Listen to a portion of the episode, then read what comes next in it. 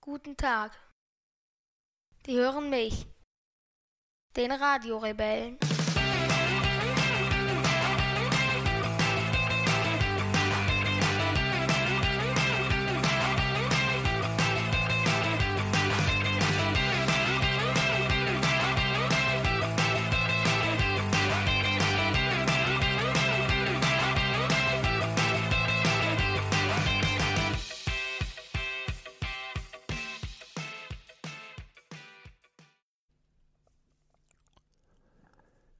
Sechzehnte Februar, achtzehn Uhr und siebenundvierzig.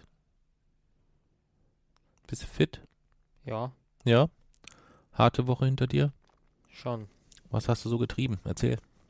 An meinem Blog, also am neuen Blog weitergearbeitet, Mhm. meine Beiträge rüber kopiert und neue Bilder eingesetzt. Mhm. Und dann natürlich die Beiträge, den Beitrag für nächste Woche fertig geschrieben, äh, an der äh, englischen Übersetzung weiterarbeiten meines Buches. Mhm. Ja. Okay. Also geschuftet auf allen Ebenen. mhm. Ja, Blockzusammenführung hatten wir uns ein bisschen einfacher vorgestellt, ne? Ja. Irgendwie haben wir da jetzt äh, ein Kauderwelsch von 500 Artikeln zusammen, äh, Bilder fehlen zum Teil noch und ähm, in Verbindung mit dem Anspruch, den wir dann so an den oder den du auch so ans Ersch an den äh, Erscheinungsbild, an das Erscheinungsbild des Blogs. Das haben wir ja mittlerweile jetzt auch diese Woche geklärt, dass es das Blog ist, oder? Ja. Und nicht der Blog. Ähm, äh, ist da da doch mehr zu tun, als wir gedacht haben insgesamt. Ja. Und dann haben wir ein neues Logo entwickelt. Wie gefällt's dir? Das neue Logo ist schon cool, ja. Das gefällt dir. Schön. Das freut mich schon mal. So dass wir ähm, aber da fleißig, fleißig noch zugange sind insgesamt. Aber ich freue mich, dass es jetzt soweit ist, dass du wirklich auch jetzt richtig aktiv mit loslegen kannst. Die offizielle Übergabe findet natürlich durch eine Vertragsunterzeichnung statt. Natürlich, natürlich. Äh, Muss ich dann auch meinen Vertrag als freier Redakteur, Unfreier unterzei- unfreier Redakteur, ja. Redakteur unterzeichnen. Ja, bin ich sehr, bin ich sehr gespannt. Ja. Ähm, das war also so insgesamt das, was du arbeitstechnisch die Woche geleistet hast, quasi. Mhm. Was wird es für einen Beitrag geben nächste Woche? Es äh, geht um die Virtual Reality Technologie, die jetzt zum Beispiel jetzt in Südkorea erstmals angewandt wurde für diese ja, Simulation eines bereits verstorbenen Menschen Mhm. und der ja, Frage oder quasi der oder der Interpretation, ob es denn vereinbar mit gültigem Recht und Moralvorstellungen sei, ähm, quasi die Id- Identität einer verstorbenen Person für etwas zu nutzen. Okay. Wie beurteilst du das oder ist das Darum zu viel? dann, ja. Ist das etwas, was, wo du zu viel verrätst, wenn wir jetzt da schon drüber sprechen? Oder Nee, können wir machen. wie findest du das denn?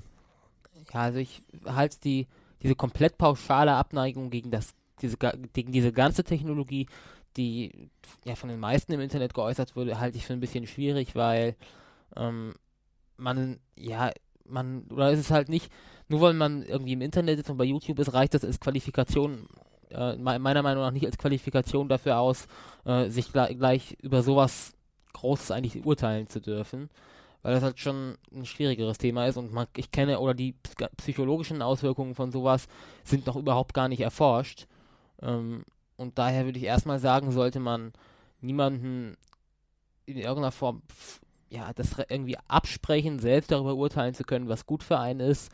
Und äh, jeder oder jede Art der Bewältigung von Trauer ist meiner Meinung nach auch irgendwie legitim.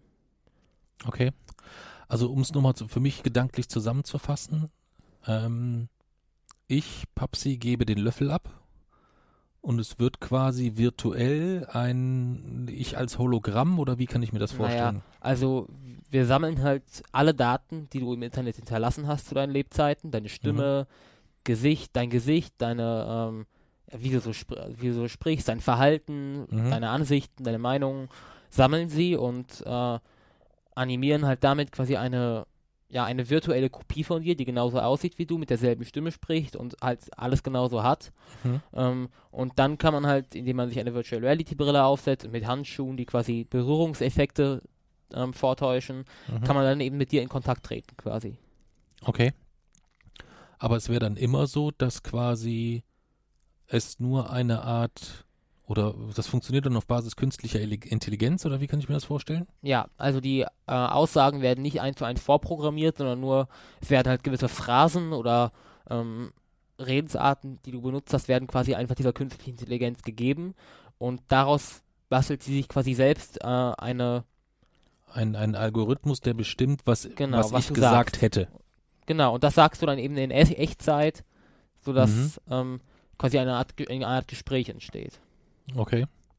Würde aber auch bedeuten, dass wenn, äh, dass wenn ich jetzt vielleicht mein, mein, mein, also ja, was heißt meine Persönlichkeit, meine Meinung oder meine Ansichten zu Themen sich vielleicht in den nächsten Jahren verändern würde, dass dort keine Berücksichtigung findet, sondern eigentlich immer nur der letzte Ist-Stand abgerufen werden kann oder ein Bild des letzten Ist-Stands insgesamt. Das ist halt so ein bisschen das Problem. Also, wenn es, wenn es dann, oder es war da eben in dieser Situation sogar noch ein bisschen abstruser, weil wenn das dann für den privaten Gebrauch ist, dann ist es halt irgendwie so, ja, du, vielleicht sagt er dann Sachen, die du so nicht gesagt hättest, deine Identität wird für etwas verwendet, was du so eigentlich, was so nicht in deinem Interesse liegt, Mhm. aber das ist dann halt für, würden dann ja nur deine direkten Angehörigen äh, mitbekommen. Da war es jetzt zusätzlich noch problematisch, dieses Wiedersehen. Ähm, also erstens handelt es sich um eine minderjährige Person, also es ging um ein siebenjähriges Mädchen, welches dort äh, simuliert wurde und ähm, das Ganze fand im Rahmen einer TV-Show statt. Also Oh. öffentlich. Okay. Das Video und, und wiederum das Video befindet sich jetzt auf YouTube und hat innerhalb der ersten Woche 13 Millionen Aufrufe. Okay. Du hast das Original schon gesehen? Ja. Oder? Ja, okay. Hm. Und das wiederum finde ich schwierig, weil dann wi- wi- wird dann eine wird deine Identität der Öffentlichkeit präsentiert in einem Ausmaß, äh, dass du über das du nicht mehr bestimmen kannst und dass du vielleicht auch gar nicht so in deinem Interesse liegt. Also diesen entscheidenden Unterschied öffentlich und für privaten Gebrauch, das halte ich für die Grenze. Okay, das heißt, wenn ich dann den Löffel abgegeben hätte und du würdest weiter dann mit mir als künstlicher Intelligenz podcasten können und würdest das veröffentlichen, würdest du sagen, ah, finde ich eigentlich nicht so gut. Aber wenn du mich noch zur Verfügung hättest, um vielleicht gegebenenfalls mich mal was zu fragen oder so, dann würdest du darauf zurückgreifen, auf, mit der klaren, mit dem klaren Wissen, naja, das ist eigentlich auf Basis der künstlichen Information. Ja, also ich persönlich würde das tatsächlich, man muss natürlich auch nochmal unter unterscheiden zwischen, ich finde es legitim und ich würde es selber nutzen. In diesem Fall trifft aber beides zu. Erstens finde ich es für den privaten Gebrauch legitim und ich selber würde auch darauf zurückgreifen. Oder ich kann mir es zumindest vorstellen. Hm. Aber letztlich sollte, finde ich, im Rahmen des, Gebra des privaten Gebrauchs jedem selbst überlassen sein, ob möchte er sowas oder nicht. Okay. Aber ist es nicht so, dass eigentlich im Regelfall, wenn sich Menschen gut kennen, gut verstehen oder eine gute Beziehung zueinander haben, du sowieso eigentlich wüsstest, was ich dann gegebenenfalls sage? Also du würdest mich dann ja wahrscheinlich nicht als klassische Informationsquelle nutzen, oder? Also du würdest mich doch nicht in solchen Situationen nutzen und würdest sagen, oh, was würde Papsi dazu sagen? Ah, cool, als Hologramm, künstliche Intelligenz, bla bla bla, ist er ja noch da, ich frage ihn mal ist das dein Hauptnutzungsfaktor, den du, ich meine, das ist jetzt natürlich alles sehr, sehr Mhm. hypothetisch, aber wo du dir das so vorstellen könntest, oder was wäre eine klassische Situation, wo du sagen würdest, da finde ich es für den privaten Gebrauch eigentlich gut? Stadionbesuche. Also du würdest mich als, als Hologramm noch mit ins Stadion schleppen, Ja. quasi insgesamt, ja? Damit ich dann neben dir hocke dann Ja. da, so als, als, aber ich könnte dir dann ja noch nicht mal dein, äh, was zu trinken holen. Das stimmt. Ich könnte dir auch keine, äh, wenn du, wenn du dann pinkeln musst an so einer, an so einer Pissrinne, ich könnte dir auch keinen, äh, ich könnte dir auch keinen Stuhl mehr Ja, bauen. das ist ja auch nicht mehr so. Ja, aber ich, jetzt nur ums, ums, um Ja. als Beispiel zu nehmen. Das heißt, wenn es um reine Funktion geht, könnte ich diese Funktion ja gar nicht mehr ausüben. Das stimmt. Das ist also ein bisschen ein Nachteil. Dass es keine wirkliche physische Präsenz ist, sondern eigentlich nur für einen, für einen selbst. Der bisher dennoch besser als nichts. Okay. Aber würdest du das nicht so wahrnehmen, dass das eigentlich ähm, dann eher etwas ist, was ja, wo dir nur etwas suggeriert wird, was ja eigentlich nicht, nicht greifbar da ist? Aber für mich ist es ja doch letztlich egal. Ich krieg dasselbe, ich krieg ja das, denselben Input. Ist das so? ist es nicht so, dass wenn wir jetzt, angenommen, du würdest jetzt mit, mit meinem Hologramm podcasten und selbst wenn die künstliche Intelligenz relativ weit ausgereift wird, glaubst du nicht, dass so etwas wie das, was wir jetzt unsere Unterhaltung etc. auch immer A von der Gewissheit lebt, okay, das ist keine Berechnung, was mein Gegenüber jetzt da sagt, sondern das ist das, was der jetzt wirklich gerade denkt, fühlt und sagen möchte? Also eigentlich ist es mir ehrlich gesagt egal, wie Antworten zustande kommen. Hm. Wenn, es, wenn gäbe es eine künstliche Intelligenz, die so, also das ist ganz weit entfernt, aber die so gut ist, dass es selbst theoretisch keine Möglichkeit gibt, zwischen einem der echten Person und der künstlichen Intelligenz zu entscheiden, hm. unterscheiden, dann wäre es mir eigentlich egal. Aber spielt es für dich in dem Fall dann auch gar keine Rolle, dass du eine faktische Nähe zu jemandem hast, also eine tatsächliche äh, eine tatsächlich körperliche Nähe, also dass wenn wir uns streiten, dass du gegebenenfalls auch sagen kannst, oh, ich könnte dem Papsi jetzt einen auf die Fresse schlagen und du zumindest weißt, du boxst dann nicht in irgendein leeres Hologramm? Wenn das leere Hologramm dann genauso auf den Schlag genauso reagiert und so tut, als hätte es Schmerzen, dann ist es egal. okay, okay. Und das heißt, es würde für dich dann ähm, keine Rolle spielen, dass quasi mein physischer Körper dann eigentlich gar nicht da wäre glaube nicht. Okay. Okay. Gut, das sehe ich halt komplett anders, ne? Wieso? Also, also ich glaube halt kein, ähm, kein Hologramm, keine künstliche, noch so perfekt erzeugte Geschichte könnte das ersetzen, dass ich mit dir persönlich, und das gilt eigentlich auch für jegliche andere Form von Beziehung, also sei es jetzt eine, eine, eine sehr innige Beziehung wie zu dir, zu deiner Schwester oder zu Mami, aber halt auch, wenn ich jetzt sagen würde, mit meinem besten Kumpel in der Kneipe sitzen oder so, wenn da jetzt gegenüber das Hologramm sitzen würde, selbst wenn das Hologramm gut Bier trinken könnte oder irgendwie sowas, wäre das für mich 0,0 dasselbe. Also die, ich könnte diese ganze Unterhaltung überhaupt nicht für voll nehmen insgesamt. Ja, du kein, also wenn du, wenn es auch, auch wenn es erstmal keinen faktischen, keine faktische Möglichkeit gibt zu unterscheiden. Also wenn die einzige Tatsache von oder von der du weißt, dass es sich dabei um, eine, um ein Hologramm handelt, ist, dass es dir jemand gesagt hat. Ja, aber guck mal, überleg doch mal, wie, wie, wie, wie schnelllebig sich auch Gesellschaft entwickelt, verändert, ja. bewegt, was sich alles tagtäglich tut. Es gibt Dinge, wo ich vor drei, vier, fünf Jahren vielleicht gar nicht so drüber nachgedacht hätte oder so, aber jetzt ähm, mir tatsächlich Sorgen bereiten oder sowas. Und so ist es ja auch, dass ganz, ganz viele Momente, ganz, ganz viele Aussagen, ganz, ganz viele Entscheidungen, die man so im Leben trifft, vielleicht auch immer so ein bisschen von dem, natürlich von Lebenserfahrung etc. abhängig, aber ja auch ganz, ganz häufig von einer ganz aktuellen Entwicklung irgendwie so. Naja, weißt du? man könnte ja, die KI könnte ja deine allgemeinen äh, Welt oder deine gemeine Weltanschauung auf aktuelle Geschehnisse übertragen. Okay. Können sich denken, ach, das, wenn der das jetzt wüsste, würde der bestimmt das und das darüber denken. Weil er über das und das so denkt. Aber das könnte doch eine KI mit sehr, sehr hoher Wahrscheinlichkeit nicht befüllen auf Basis dessen, was man vorher gegebenenfalls äh, äh, öffentlich geäußert hat. Also es gibt mhm. doch auch bestimmt, es gibt doch auch bestimmt in deinem Kopf ganz viele Dinge, die dort vorgehen, die du nicht mit anderen geteilt hast. Aber das sind dann sehr unwesentliche Dinge. Okay. Also alles Wesentliche, über das ich nachdenke, habe ich eigentlich schon mit anderen geteilt. Okay. Hm. Also tue ich mich sehr, sehr, sehr, sehr schwer mit dem, äh, was Positives abgewinnen zu können, wo ich dir in Teilen zustimme, aber auch nur mit, mit ganz, ganz großen Fragezeichen, habe mich aber auch dazu wenig im Detail mit beschäftigt, ist, dass ähm, ich nicht Einschuss schätzen vermag, äh, ich habe noch nie massive Trauer erlebt, weißt du? Also wirklich richtig massive Trauer. Ich habe noch nie mhm. einen, einen, einen, einen Menschen verloren, der mir ganz, ganz, ganz, ganz, ganz nahe stand. Das habe ich, das, das, dieses, oder ich habe bisher in meinem Leben das Glück gehabt, dass ich das noch ja. nicht erleben musste.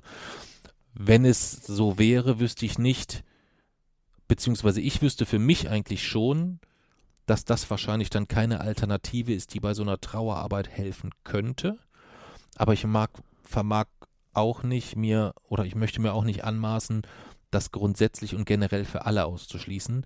Halte es aber auch für nicht ungefährlich, weißt du? Also das ist so ein bisschen in, in alle Richtungen bin ich dort sehr, sehr vorsichtig so. Verstehst du, ja. wie ich meine? Also ich finde, es, man sollte erstmal also man, bevor man diese Technologie weiter vorantreibt, sollten zwei Sachen passieren.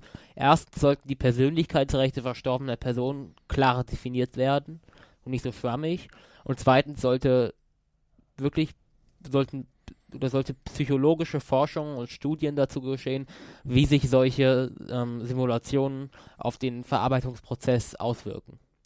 Und wenn diese beiden wissenschaftlichen äh, oder Perspektiven auf diese Sache vollständig beleuchtet sind, dann kann man wiederum diese Fakten zum Anlass nehmen, um dann darüber zu entscheiden, macht man sowas weiter oder ist es nicht gut. Aber so als so einfach ganz pauschal, so wie viele jetzt gesagt haben, das finde ich nicht gut, ähm, das damit kann man noch nicht umgehen oder das äh, wird ist doch nur das, dann wird sie das noch nie verarbeiten und schließt nie damit ab. Das ist halt das, wo ich sage, schwierig. Hm.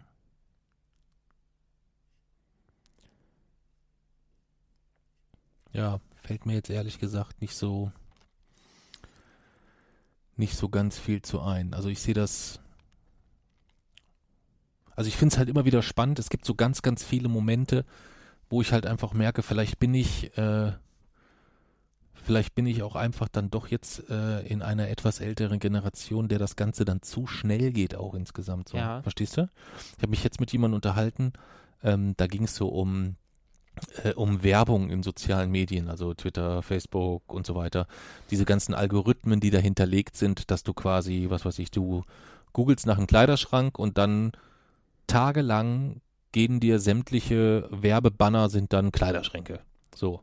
Und ähm, das ist immer etwas, was ich möglichst häufig versuche zu verhindern durch, durch irgendwelche äh, Adblocker und was mhm. weiß ich nicht alles, Ecosia statt Google beziehungsweise äh, DuckDuckGo oder irgendwie sowas.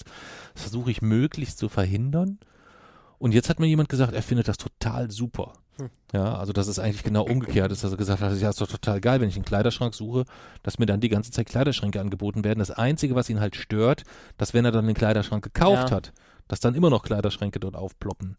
Und so ist es halt etwas, während, und ich glaube, so geht es wahrscheinlich sehr, geht es mehr Leuten in meinem Alter als in deinem Alter, dass man bei Daten und persönlichen Daten noch sehr, sehr vorsichtig und zurückhaltend ist, während andere ja ähm, da der sehr, sehr locker und offen mit sind. Mhm. Ja, also äh, Face-ID-Daten bei Facebook hinterlegen oder so ist für viele völlig normal. Also quasi ähm, sicherzustellen, dass Facebook in der Lage ist, dein Gesicht auf jedem Bild weltweit, was für dich ja. von dir existiert, dich dann auch wiederzuerkennen ja. insgesamt und all diese Daten bei, bei Facebook zu lassen, die dann damit unglaublich viel Geld machen. Ja. Aber selbst wenn man den Geldaspekt mal außen vor lässt, das ja auch ganz viele Gefahren mit sich bringt. Und ich glaube, dass es in dem Bereich, was das angeht, ähm, noch extremer ist, dass das etwas ist, wo du wahrscheinlich nur sehr wenige Menschen Ü30 finden wirst, die davon erstmal total begeistert sind oder die das gut finden. Gleichzeitig aber vielleicht in deinem Alter schon wieder mehr Menschen finden wird, die man sagt, ah, das muss man sich zumindest mal anschauen ja. oder, oder so, solchen Dingen offener gegenüberstehen, sagen wir es mal so. Ja. Also ich finde jetzt, es wäre erstmal Zeit dafür, dass sich die Wissenschaft dem annimmt und dass man danach dann, oder wenn das dann alles oder eben nicht diese pauschale Abneigung zu haben, sondern erstmal zu sagen, da sind viele Vorteile, das ist eine gute Idee, wir können sie jetzt umsetzen. Also schauen wir jetzt, ist es denn von Vorteil oder überwiegen die Vorteile oder überwiegen die Nachteile? Das Ganze aus einer wissenschaftlichen Expe ähm, Perspektive von wirklich Experten, die sich damit auskennen, die sich mit den psychologischen Folgen von sowas auskennen, beurteilen zu lassen und dann anhand dieser Ergebnisse zu entscheiden, ja oder nein. Aber eben nicht diese pauschale Abneigung. Ehrlich gesagt, ich habe diese pauschale Abneigung irgendwie auch gar nicht. Also. Das weiß ich. Es ist jetzt nichts, für mich ist es natürlich jetzt auch nichts Alltägliches, ganz Normales. Mich hat das auch erstmal verwundert, als ich das gehört habe. Ähm, vor allem, weil ich mir, weil ich zwei Wochen vorher die Serie Black Mirror angefangen habe. Das ist dann schon, schon wieder so eine Parallele, die mich äh, ein bisschen erstaunt hat. Hm. Aber ich, ich, es war jetzt zumindest auch nicht so, dass ich von Anfang an gesagt habe, das geht ja irgendwie gar nicht, dass äh, mich das richtig schockiert hat, sondern das ist halt so ein bisschen immer Sache der, der äh, Moralvorstellung und der jeweiligen Zeit. Hm. Okay. Ja, spannend. Spannend. Freue mich auf den Artikel, bin sehr gespannt. Wird vielleicht wieder ein Artikel sein. Gut, du, es ist jetzt nicht mehr so, dass du die massive Resonanz auf deine Artikel bekommst. Ne? Ich war so ein bisschen überrascht, muss ich sagen. Der Werteunion-Artikel, der unglaublich gut recherchiert und meines Erachtens nach auch sehr, sehr sauber aufgeführt und geschrieben war, war von äh, äh, Aufrufzahlen und Resonanz jetzt mhm. überschaubar. Ja, vielleicht bist du direkt in eine Phase hineingerutscht, wo die Leute einfach von der Werteunion auch die Schnauze voll hatten.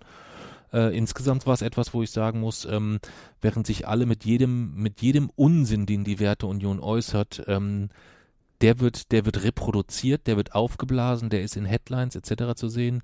Wenn die aber ein Klimamanifest rausbringen, ähm, wo man sich auch inhaltlich einfach mal mit beschäftigen könnte, äh, wo wirklich sehr viel Unfug drin steht, äh, dann braucht es da tatsächlich einen 14-Jährigen, der das in Einzelteile zerlegt, der dann aber auf den Artikel gar nicht so die Resonanz bekommt, mit der ich ehrlich gesagt gerechnet habe. Ja. Du weißt, ich bin da nicht so mit, äh, das ist ja, da bist du ein bisschen anders, da bin ich ja nicht so, dass mir ist es eigentlich egal, ob es 500 oder 1000 Leute lesen.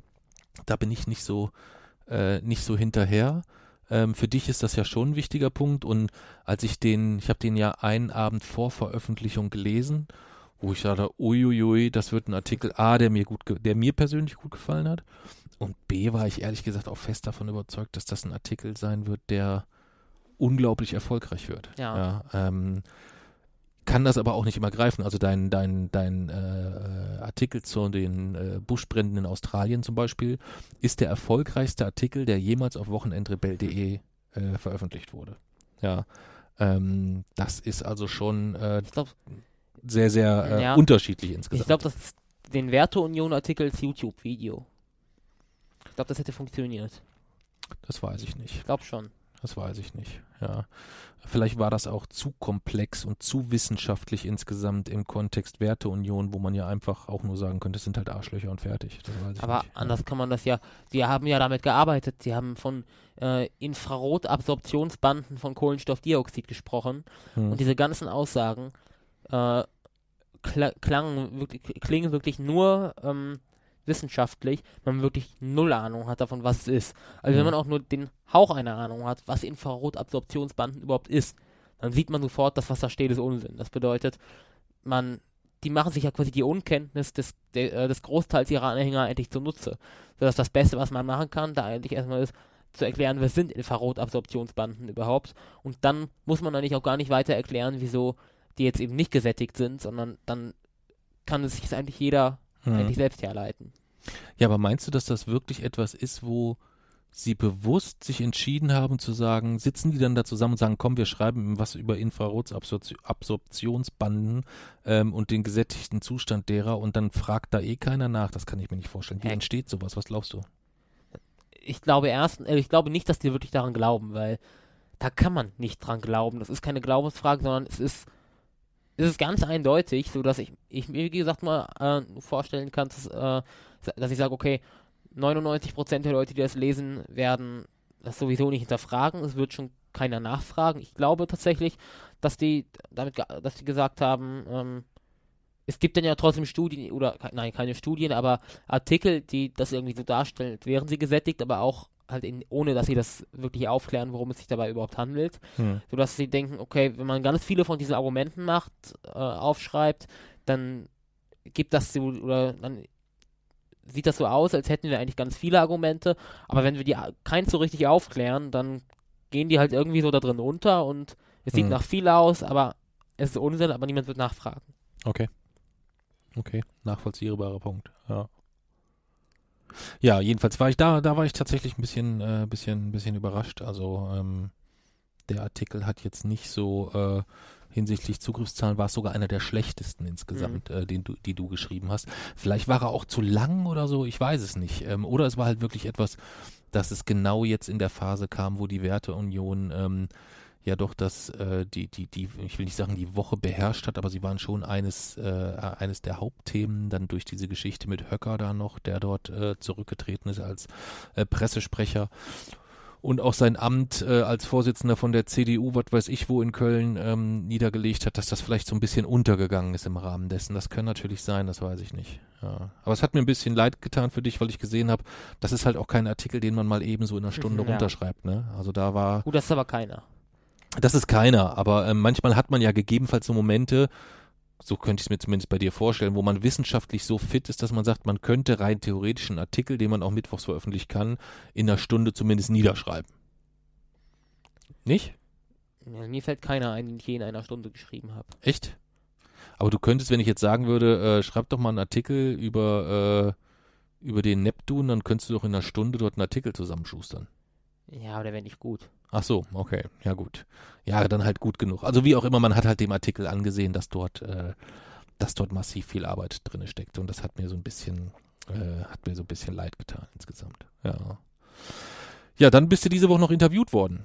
Ja. Vom Bayerischen Rundfunk. Ja, erscheint äh, am äh, Montag, sprich ähm, jetzt, wenn diese Folge veröffentlicht ist, ähm, ist das Interview dann auch schon draußen.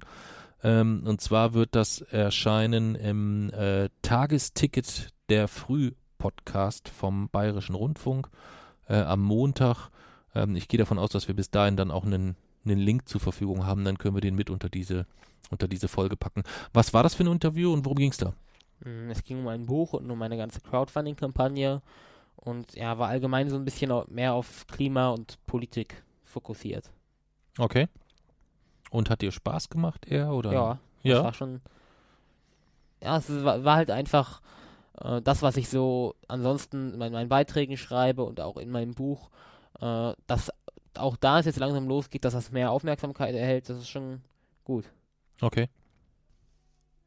Ich habe Teile gehört, war äh, mega, mega erstaunt, wie elo eloquent und sicher du auch in solchen Interviews bist, wenn es nicht nur um wissenschaftliche Themen geht, sondern auch, ich sag mal so, politisch-gesellschaftlich insgesamt. Ja. ja. Es gab so ein, zwei Fragestellungen, wo ich gedacht habe, oh, jetzt könnte es sein, dass man, also das versuchen die ja, glaube ich, nicht absichtlich, aber dass es zumindest Fragestellungen waren, wo auch mal nachgehakt wurde. Ähm, jetzt fällt mir die Stelle nicht mehr ein. Ich glaube, wo es irgendwas um irgendwas wolltest du regulieren. Ja. Und ähm, regulieren, ich will vieles regulieren. Ja, ja das, ist ein schlechtes Beispiel, ja, das ist ein schlechtes Beispiel. ähm, wo es aber auch, glaube ich, irgendwie so ein bisschen darum ging, äh, dass du die, äh, die Mehrheits, äh, äh die Demokratie der Mehrheit, die Mehrheitsdemokratie so ein bisschen in Frage stellen wolltest. Ja. Ich habe es jetzt nicht mehr genau auf dem Schirm, worum es da ging, aber in irgendeinem Punkt ging es da, wo du ganz klar gesagt hast, naja, in, es gibt halt auch grundsätzliche Sachen, wo es dann eigentlich nicht die Rolle spielen darf, was die Mehrheit denkt. Ja, wo ich gesagt habe, dass selbst wenn wir uns mal vorstellen für eine Sekunde, dass ähm, die Mehrheit der Menschen ähm, nicht bereit ist, unser jetziges Leben dafür aufzugeben, dass wir auch in Zukunft noch weiterleben, ähm, dass wir dann eben diesen Willen der Mehrheit dennoch nicht umsetzen dürfen oder sollten, weil die jetzige, weil die Mehrheit äh, oder weil es gar keine Rolle spielt darüber und weil die ähm, ja, diese Menschen, die momentan in Deutschland leben, gar kein Recht darüber haben zu entscheiden, ähm, ob wir nun in 50 Jahren noch trockene Füße haben. Ah ja, genau.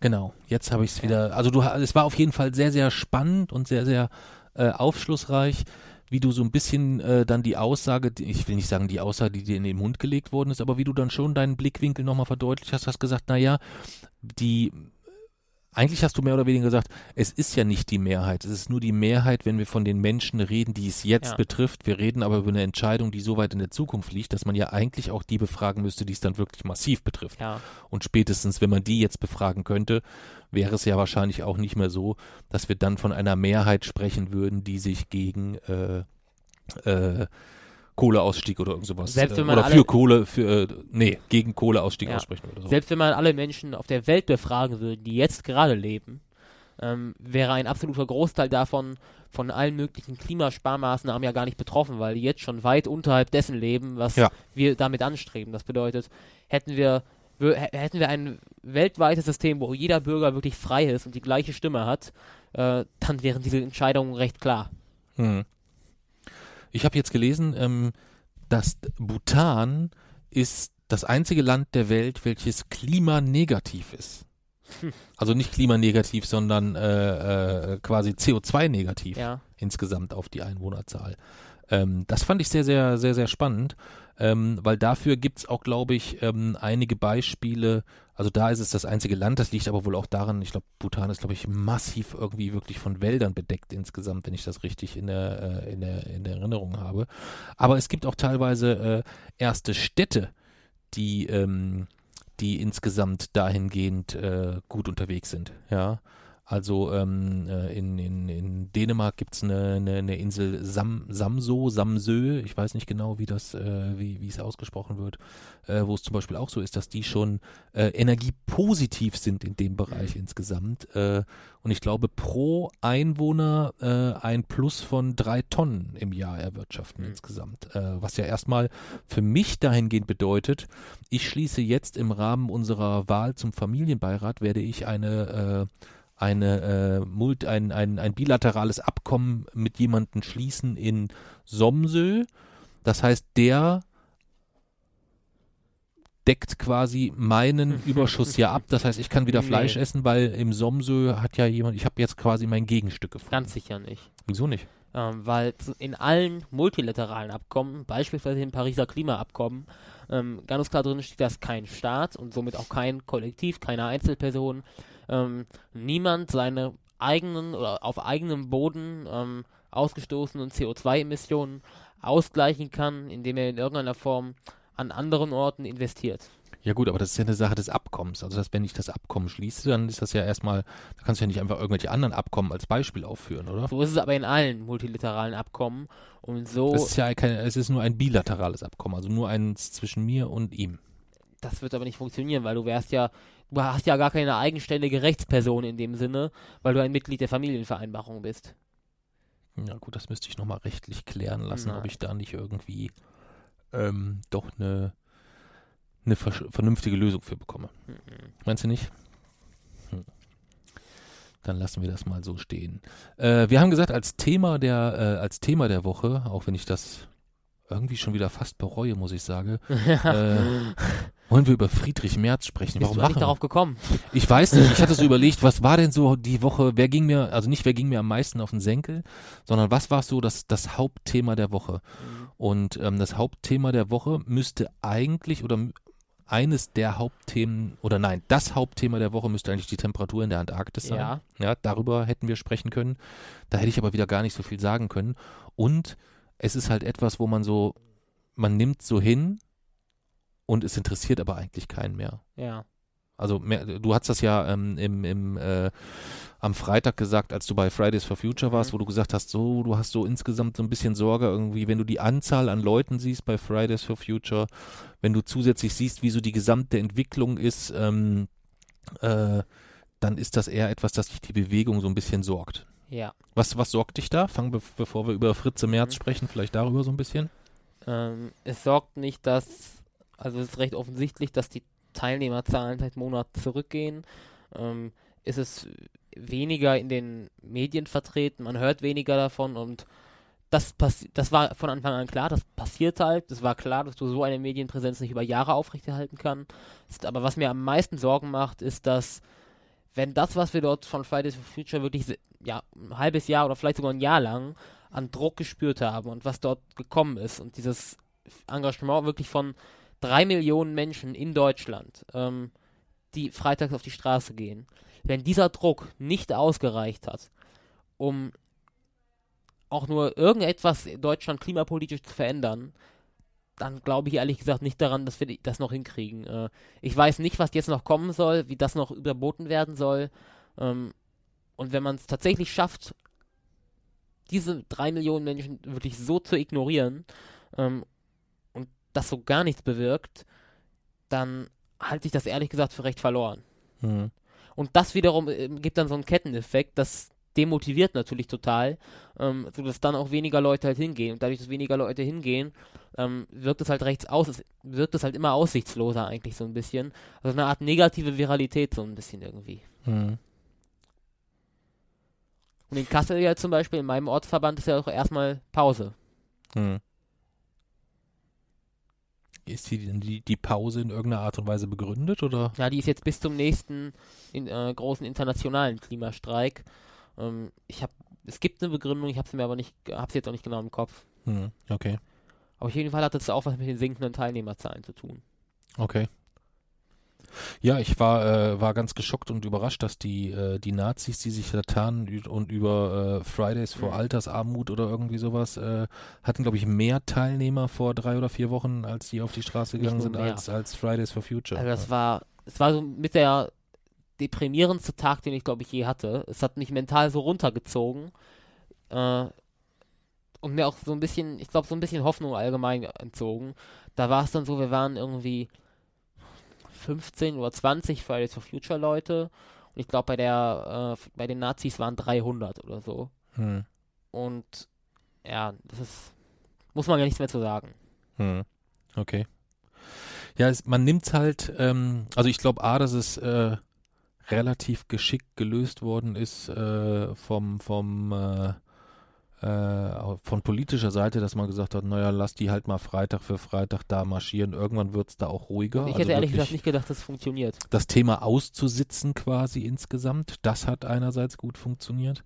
Zudem sind halt schon auch Fehler gemacht worden. Also man hat Ja. halt äh, das, was ich am Anfang als großen Vorteil gesehen habe, dass es quasi keine äh, keine keine klassischen Strukturen gibt, Ja. sondern dass man mehr so sagt, hey, äh, wir teilen Tools, Werk, Werkzeuge und Programme untereinander und ansonsten organisiert das jeder Verband relativ selbstständig. Ich glaube, dass das dann teilweise etwas problematisch ähm, oder sich zum Problem dargestellt hat, weil halt dann doch in dem einen oder anderen Bereich jeder so ein bisschen gemacht hat, was er will. Also ich sehe halt innerhalb von Fridays for Future so eine breite Palette an, an, an, an, an Haltung und an Werten. Also wenn ich mir mehr Göttingen und Frankfurt anschaue, Göttingen. Fridays for Geil. Future ist das was, was völlig anderes, wo ich auch sagen kann, damit kann ich mich ähm, zu 100 Prozent identifizieren, während ich Fridays for Future vor Be in, in Berlin zum Beispiel insgesamt für ein bisschen schwierig halte, so. Weißt du, weißt du, wie ich meine? Oder kannst du nachvollziehen, Ja. was ich meine? Göttingen ist einfach geil. Da, da war ich ja, Ja. einmal, das ist richtig cool. Ja. Und das ist halt etwas, ähm, ähm, wenn diverse FFF-Verbände dann äh, gegebenenfalls auch gesagt haben, wir sprechen, äh, also wir, äh, also die dann, Luisa Neubauer hat ja zum Beispiel mit Hufeisen geschmissen und hat dann gesagt, ja, also äh, wir reden mit allen, ob links, ob rechts und was weiß ich nicht, also und hat das wieder ständig in einen Topf geschmissen und dann ist sie meines Erachtens nach ja auch so ein bisschen abgetaucht, als dann irgendwie, also die letzten dreimal, als ich die wahrgenommen habe, das war einmal, als sie diese Einhorn-Kampagne da Mhm. promotet hat, mit dem grandiosen Spruch, noch nie war Weltrettung so billig, ähm, wo ich gesagt habe, das ist schon eine schwierige Aussage. Dann äh, als waren es zwei Auftritte, wo sie ihr Buch promotet hat.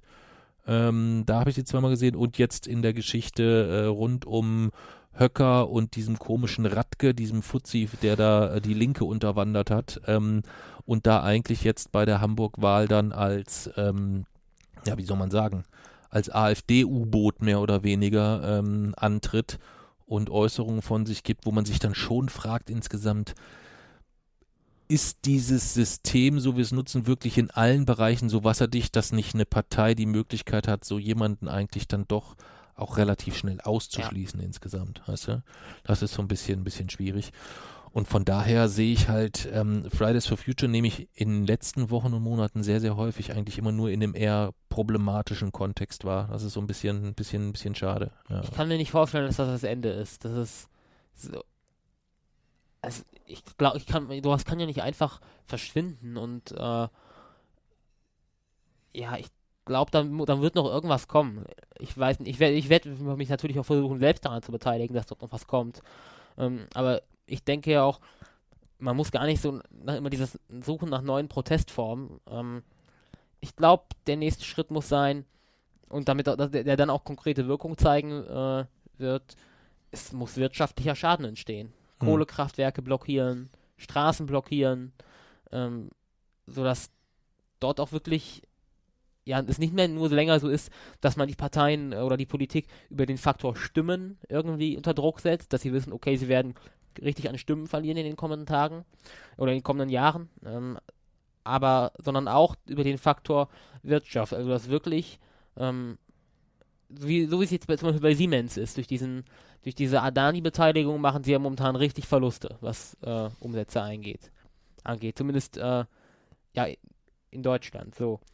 Und ich finde über diesen, über diese Aber ist wirtschaftliche dem Komponente, tatsächlich ja, so? Ja, ist das belegt? Ja. Also da musste man ja mit Zahlen auch Ja, ja. sehr, sehr, sehr, sehr vorsichtig sein. Ja. Und über diese wirtschaftliche Komponente sollte man meiner Meinung nach jetzt erpressen. Okay. Also du schlägst Erpressung als das nächste äh, Mittel vor, was man wählen sollte. Funktioniert ja nicht, so wie Hm. man es jetzt macht. Okay.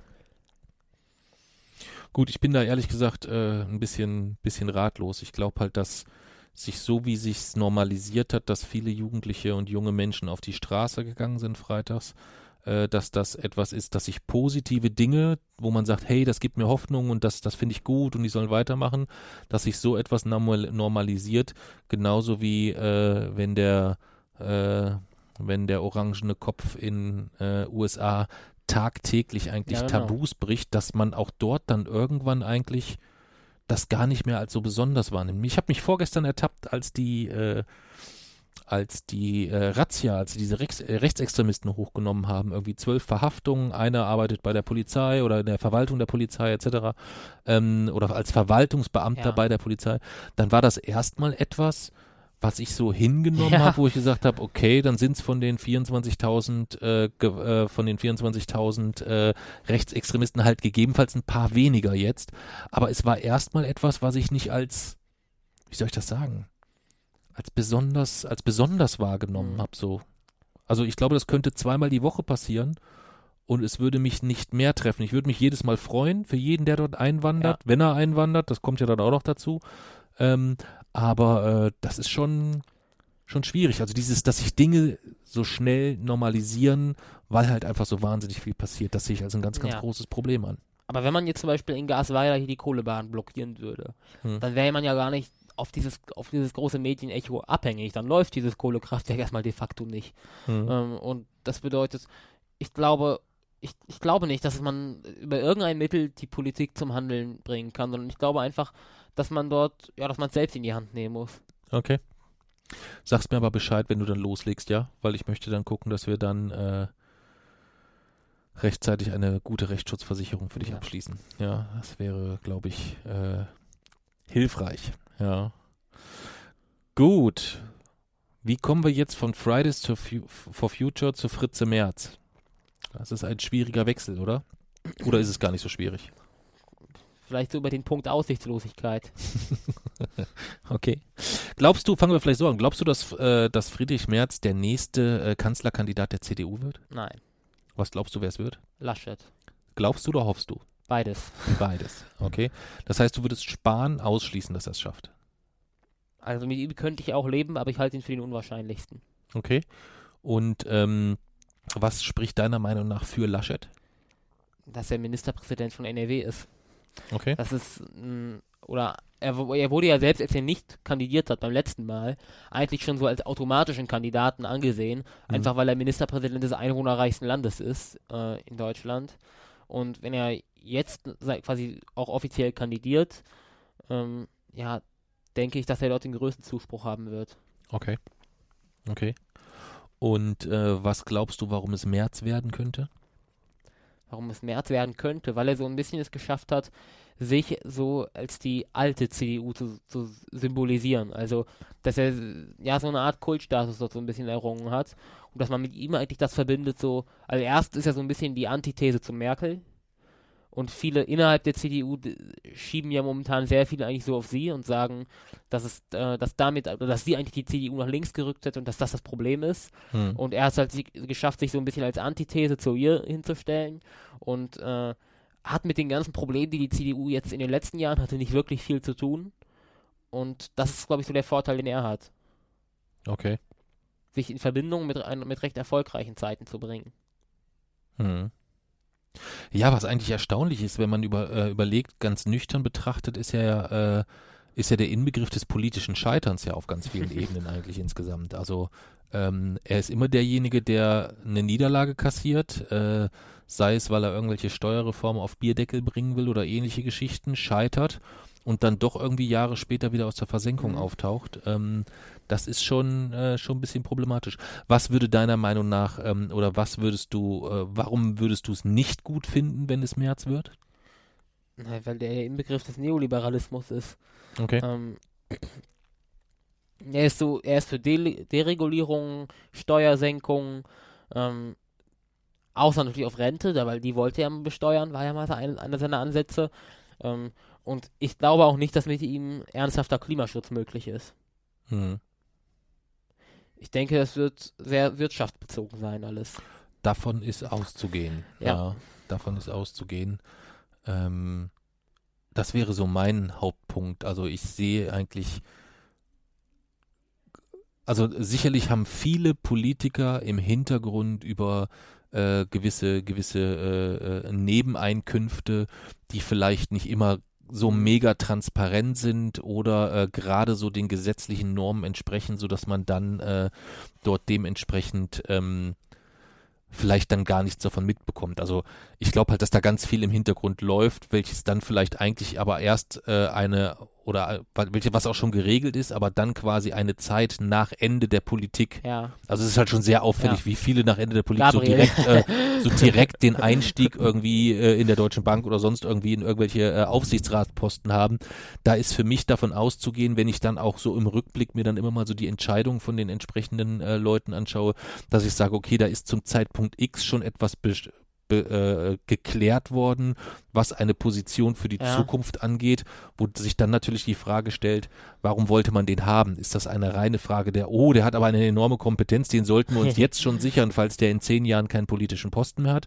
Oder ist das etwas, wo man einen politischen Posten anbietet, um jetzt vielleicht in einer gewissen Richtung auch eine Entscheidung in eine, mhm. äh, in eine Richtung zu drängen?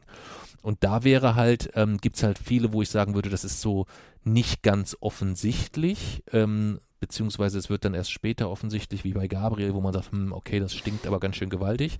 Und dann gibt es aber halt auch noch die, wo ich sagen würde, hey, da ist es sowas von offensichtlich und da ist für mich ähm, unter all den Politikern, was so Verbindung von, äh, persönliche Verbindung in die Wirtschaft angeht, ist so für mich Friedrich Merz so, weiß ich nicht bei Game of Thrones wäre er vorne der Drachen, der vorne wegreitet, irgendwie sowas in der Richtung. Also ganz, ganz offensichtlich, ganz, ganz deutlich zu erkennen und das jetzt gar nicht nur durch diese durch diese, durch diese BlackRock-Geschichte oder so, sondern ähm, auf so ganz viel, ich meine, der saß zwischenzeitlich, glaube ich, in, in, in sechs oder sieben äh, verschiedenen genau. Aufsichtsratposten.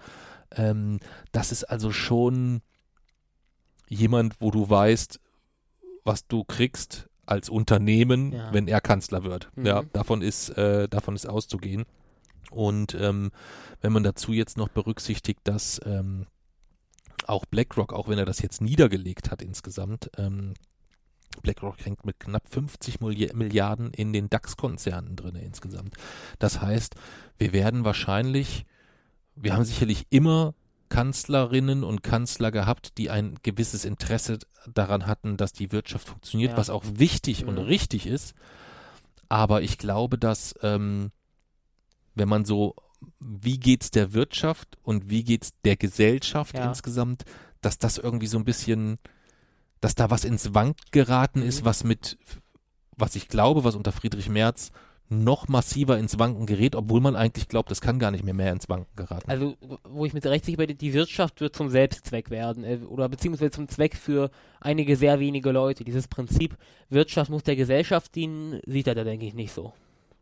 Ja gut, das ist ja auch in, in der Vergangenheit auch nicht immer in allen Fällen so gewesen. Ähm, das, äh, oder nicht genug, sagen wir es so. Ja. Also es, man, man muss ja schon ein bisschen differenzieren. Also äh, aber ähm, das wird tatsächlich etwas, wo ich glaube, dass das noch, noch, noch problematischer Und wird. Und kurzfristig. Also ich denke, seine, äh, all, all, seine Pläne oder Ideen zur Stärkung der Wirtschaft werden sehr kurzfristig sein oder mittelfristig. Ja, das reicht aber ja auch. Für ihn. Ja. Na, das reicht ja auch insgesamt. Das reicht ja auch gegebenenfalls, äh, wenn du mit, mit 50 Milliarden in DAX-Konzernen drin steckst. Äh, du kannst da kurzfristig nochmal für einen Push sorgen. Ein Push bei 50 Milliarden Beteiligung ist schon dementsprechend etwas. Und es reicht ja schon, wenn du, äh, wenn du drinne steckst bei RWE, E.ON und wie sie alle heißen und du bist dann derjenige, der einfach weiß, okay, jetzt ist jemand in Position, der dann dementsprechend den, äh, den Kohleausstieg sicherstellt, dass der doch nicht vorgezogen wird oder was auch immer. Das sind ja alles etwas, das sind ja Verlässlichkeiten, auf denen sich dann auch wieder anders, äh, äh, anders planen lässt. Aber langfristig wird die Wirtschaft ja daran zusammenbrechen. Also wenn, wenn man nur den Bereich Landwirtschaft nimmt, das wird, äh, wenn man dann längerfristiger denkt, ähm, wird Landwirtschaft in, zumindest in Deutschland ähm, in Landwirtschaft im jetzigen Sinne so auf offenem Feld im Jahr 2100 nicht mehr möglich sein. Ja, aber warum, was soll den März interessieren? Was soll März Wähler interessieren? Was soll irgendeinen Aufsichtsratsvorsitzenden von irgendeinem der großen Konzerne interessieren, was 2100 ist? Ja, Wenn es ihm um die Wirtschaft geht. Ja, es geht ihnen aber um die jetzige Wirtschaft und auch um wahrscheinlich um die persönliche Wirtschaft. Auch das Ja. spielt, glaube ich, keine, äh, keine kleine Rolle insgesamt. Ja. Und dann ähm, ist es eigentlich so, wie wir beim letzten, in der letzten oder in der vorletzten Folge schon hatten, dass du dann gegebenenfalls immer Menschen hast, die sagen, naja, also ich kann, wenn ich mich jetzt in die Richtung positioniere und entscheide, kann ich mir ein sehr, sehr, sehr, sehr, sehr, sehr, sehr, sehr gutes Leben bis zu meinem Lebensende und vielleicht sogar für meine Kinder noch in gewissem Umfang äh, kann ich mir leisten. Ja, äh, an die Kindeskinder und, Kindes und Kinder der Kindeskinder, an die denkt man da im Regelfall eigentlich eher. Äh, Und, aber ich eher glaube, nicht. das würden, äh, würde die Mehrheit oder das würde der CDU weiter Wähler kosten. Ich, klar gibt's, denke ich, es gibt, denke ich, auch diese Leute bei der CDU, die sagen, wir machen uns ja noch schöne 20 Jahre, so eine Art Klimaabrissparty, gibt's sicher, Mhm. aber ich glaube, dass das, es können nicht 30 Prozent der Gesellschaft sein, die so denken. Glaube ich nicht. Du darfst nicht den Demografiefaktor vergessen, wie viele Menschen es tatsächlich wirklich auch nicht mehr betreffen wird in einem gewissen Umfang, die jetzt aber sagen, das, was ich über für, für oder das Geld, was die um das Geld, für das sie sehr, sehr viele Jahre sehr hart gearbeitet haben, aber auch einfach irgendwo Angst und Sorge haben insgesamt. Ja, ähm, das kann ich in Teilen sogar äh, sogar sogar nachvollziehen insgesamt. Aber ja, ich stimme dir zu. Das Spannende finde ich bei März so ein bisschen. Ähm, also ich halte ihn für den für einen der schlimmsten Kandidaten, die man haben kann. Ich glaube, dass er ähm, einem möglichen grünen Kanzler oder einer möglichen grünen Kanzlerin zu zusätzlichen Prozentpunkten Ja. verhelfen könnte. Das finde ich gut. Hm. Ähm, was mir dann wiederum ein bisschen Sorge macht, dass äh, eine schwarz-grüne Koalition jetzt auch nicht das wäre, was ich mir, was unserem, was unserem äh, Land wahrscheinlich nicht so weiterhelfen Nee. würde. aber das machen die nicht, die Grünen. Das weiß ich nicht. Äh, oh, da wäre ich vorsichtig. Da wäre ich vorsichtig. Da warten wir, würde ich mal abwarten insgesamt. Ähm, ich traue ihm tatsächlich zu, dass äh, die ein oder andere äh, AfD-Stimme von ihm zurückgeholt Ja. wird, trotz seiner Aussage diese Woche, dieser Woche, äh, dass das alles Gesindel ist. Äh, was er übrigens ist auch sehr, sehr kurios. Er trifft die Aussage mit dem Gesindel, die trifft er und einen Tag später entschuldigt er sich, dass das, ja, das wäre ja beiläufig im Rahmen von einer Diskussion gefallen und da ging es eigentlich nicht um gewählte Vertreter einer Partei oder deren Wähler. Und wenn du dir dann den Original, das, das hat er, also das, das, was, was glaubt er, dass sich Leute das nicht anschauen? Das ist ja schon fast, das ist, hat schon für mich fast Trump-Züge insgesamt so ein bisschen, ja. Oder wenn er dann äh, plötzlich mit der Burka um die Ecke kommt und dem Recht der Frau und im nächsten Moment siehst du dann das Video, wie er eine Woche vor seine, so se seine Frau dann so runterzieht auf den Stuhl, so setz dich hin bei irgendeinem Parteitag oder so. Also der ist auf so vielen Ebenen, bewegt er sich auf so dünnem Eis und ich glaube auch diese ganze BlackRock-Geschichte ist noch nicht durch. Das halte ich für keinen Zufall, dass der dort ähm, äh, den, den, den, den Posten im, im Aufsichtsrat niedergelegt hat insgesamt, äh, während gleichzeitig dort ja die äh, die, die Untersuchungen noch laufen insgesamt, auch wenn es Zeiten betrifft, wo er ja dann quasi nicht aktiv tätig war. Ähm, also da bin ich noch gespannt, da könnte noch das ein oder andere um die Ecke kommen. Aber ja, ähm, es gibt so viele Ebenen, ähm, wo er äh, äh, Aufsichtsrat bei, bei BlackRock, äh, er ist, ähm, was ich sehr, sehr spannend finde, ähm, das habe ich letzte Woche oder vorletzte Woche, ich weiß gar nicht, ob es in Lage der Nation oder in, auf DLF in irgendeinem Podcast war, äh, er ist Brexit-Beauftragter des Landes NRW. Und da habe ich gesagt, oh, das ist eigentlich schon spannend insgesamt, weil das ja schon etwas ist, wo du dann eigentlich auch zeigen könntest, wie kannst du mit so einer Krisensituation Ja. umgehen, so, weißt du? Ähm, das ist eine ganz akute Krise. Äh, NRW und, und England äh, steckt sicherlich in zahlreichen, sehr, sehr wichtigen Geschäftsbeziehungen. Äh, und er ist dieser Beauftragter, ist er schon seit irgendwann 2017 Ja. dieser Brexit-Beauftragter geworden. Ich habe nichts gefunden. Ich habe rein gar nichts gefunden, was er in diesem Zusammenhang Mhm. geleistet hat. Nichts. Also wirklich gar Ja. nichts. Das heißt, du wirst gewählt für eine Position. Ich meine, ich frage mich ja sowieso schon immer, wenn man Aufsichtsrat äh, in, in sechs verschiedenen Unternehmen und hier und dort, wo ich mich dann schon immer frage, wie machen die Leute das? Zerteilen die sich oder, oder, oder wie das ist? Aber das sind halt echt dann sehr, sehr häufig so Pöstchen, wo du halt ein Pöstchen hast, aber eigentlich keine konkrete Leistung erbringen musst, außer im richtigen Moment vielleicht mal zu sagen, jetzt geht's in die Richtung oder jetzt geht's in die Richtung oder eine Information durchzustecken. Aber Brexit-Beauftragter des Landes NRW wäre halt, ist halt ein staatliches Amt oder ein staatliches Mandat, wenn du so willst, irgendwo so ein bisschen. Und das wäre eigentlich etwas gewesen, wo man ja eigentlich auch eine konkrete messbare Leistung erbringen müsste. Und Ja. ich habe rein gar nichts dazu gefunden. Ja, ja, vor allem er hat auch, äh, er hat auch gesagt, man bräuchte eine Diskussion darüber, äh, ob wir das Asylrecht in unserer Verfassung behalten wollen. Ja gut, damit ist er ja massiv auf die Nase gefallen. Da hat er sich ja, äh, da hat er sich ja, das war ja, glaube ich, das, was ihm 2018 das Genick gebrochen hat insgesamt, dass er da Aussagen getroffen hat, die überhaupt keine Gültigkeit, als ob der 15 Jahre unterm Stein geschlafen hätte insgesamt. Also da hat sich einfach auch so wahnsinnig viel getan. Also er steht schon, da gebe ich dir recht, schon so als Typus irgendwie so ein bisschen für werterhaltend, ähm, was vielen gefallen wird in einer schnelllebigen Welt. Aber wir werden mit dem Mann keinen Millimeter weiterkommen Mhm. insgesamt. Das ist auch klar. Also die einzigen, die sich die Hände reiben werden, äh, werden die, äh, werden große Teile der Wirtschaft sein. Aber das wird auch äh, die Wirtschaft sein, die uns einen Großteil der Scheiße, in der wir Mhm. stecken, jetzt auch gerade eingebrockt haben. Ja. Ähm, also so, so, so Banken, äh, äh, was habe ich jetzt gelesen? Er ist, glaube ich, ähm, er war, er war Vorsitzender bei, äh, Mitglied des Verwaltungsrates bei BASF, Commerzbank, DBV Winterthur, äh, IVG Immobilien AG, äh, WEPA Industrie Holding, äh, das findet man hier noch auf die Schnelle. Äh, also wenn du einfach äh, äh, Lobbyismus März eingibst bei Google, ähm, Wie viel Treffer? äh, warte mal, ich habe es jetzt gerade hier wieder weggemacht. Ähm, Lobbyismus März. Auch nur 73.000. Oh, Das ist jetzt gar nicht so Ja. viel, äh, das finde ich jetzt ist gar nicht so viel, ähm, beziehungsweise da hatte ich eigentlich mit, äh, mit, mit, äh, mit mehr gerechnet insgesamt, ja.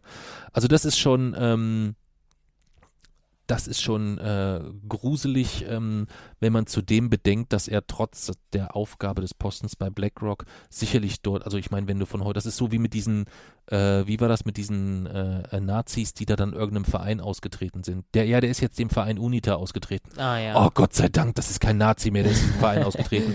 Ähnlich ist es ja, ja, der ist jetzt kein Aufsichtsratschef von, von, von BlackRock mehr. Das heißt ja nicht, dass der noch die, die entsprechenden Kontakte Mhm. hat, um dort äh, dann weiterhin tätig zu sein und sich dann gegebenenfalls zu späteren Zeitpunkt das auch entsprechend vergüten zu lassen. Aber ich verstehe auch gar nicht, wieso äh, er diese Gesindel-Aussage in irgendeiner Form relativiert hat. Das wäre mal, das wäre mal eine der wenigen Aussagen gewesen, für die man, die man mal gut sprechen könnte. Ja, ähm, es zerstört aber Wählerstimmen und das ist vielleicht schon auch etwas, was uns so in die Gesamtproblematik bringt. Ähm, weiß ich nicht. Also du hast halt die Leute, die sprechen halt nicht oder selten von dem, was sie überzeugt sind. Also die erste und einzige, wo ich das in den letzten Wochen und Monaten mal deutlich wahrgenommen habe, war tatsächlich Annalena Baerbock, wie sie in dem Interview gesagt hat. Ähm, da ging es dann um, um äh, äh, Maßnahmen, um, um den Klimawandel zu stoppen, wo sie sagt, ja, nat natürlich geht es nicht, nicht ohne Verbote. Mhm. Da, natürlich, das ist doch alles andere ist doch auch Hirngespinst. Natürlich kann man sagen, wir hoffen darauf, dass die Leute selbst ihr Verhalten ändern etc. Aber das wird nicht funktionieren. Das wird nicht funktionieren. Äh, Und hat das dann, ich habe den genauen Wortlaut nicht mehr im, äh, im, im Blick, aber hat das sehr, sehr gut nochmal aus zwei, drei anderen Blickwinkeln ähm, erklärt. Das hat mir unheimlich gut gefallen. Ja. Also das hat mich sehr, sehr, sehr, sehr beeindruckt, während mich halt viele andere Aussagen da eigentlich eher bestürzen, weil ich weiß, die sind nicht gemacht, weil sie davon überzeugt sind, sondern die versuchen das zu sagen, was ein Wähler gegebenenfalls hören will. Also denen geht es weniger darum, die inhaltliche Sache wirklich vorwärts zu bringen. Aber ich frage mich denn, was ist denn der, der letzte Zweck so einer Kandidatur? Also wenn ich mir vorstellen würde, ich Ego. kandidiere, Hä? Bei Merz ist es das Ego. Persönliches Ego. glaubst du? Ja.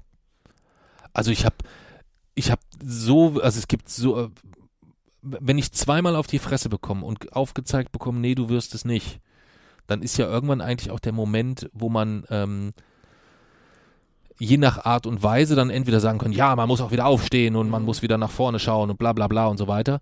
Aber es ist, ähm, dann ja auch manche, die sich das halt so nicht eingestehen können. Und ich Ja. glaube, Merz ist schon jemand, der morgens aufsteht und sagt, ah, ich bin schon ein geiler Typ so.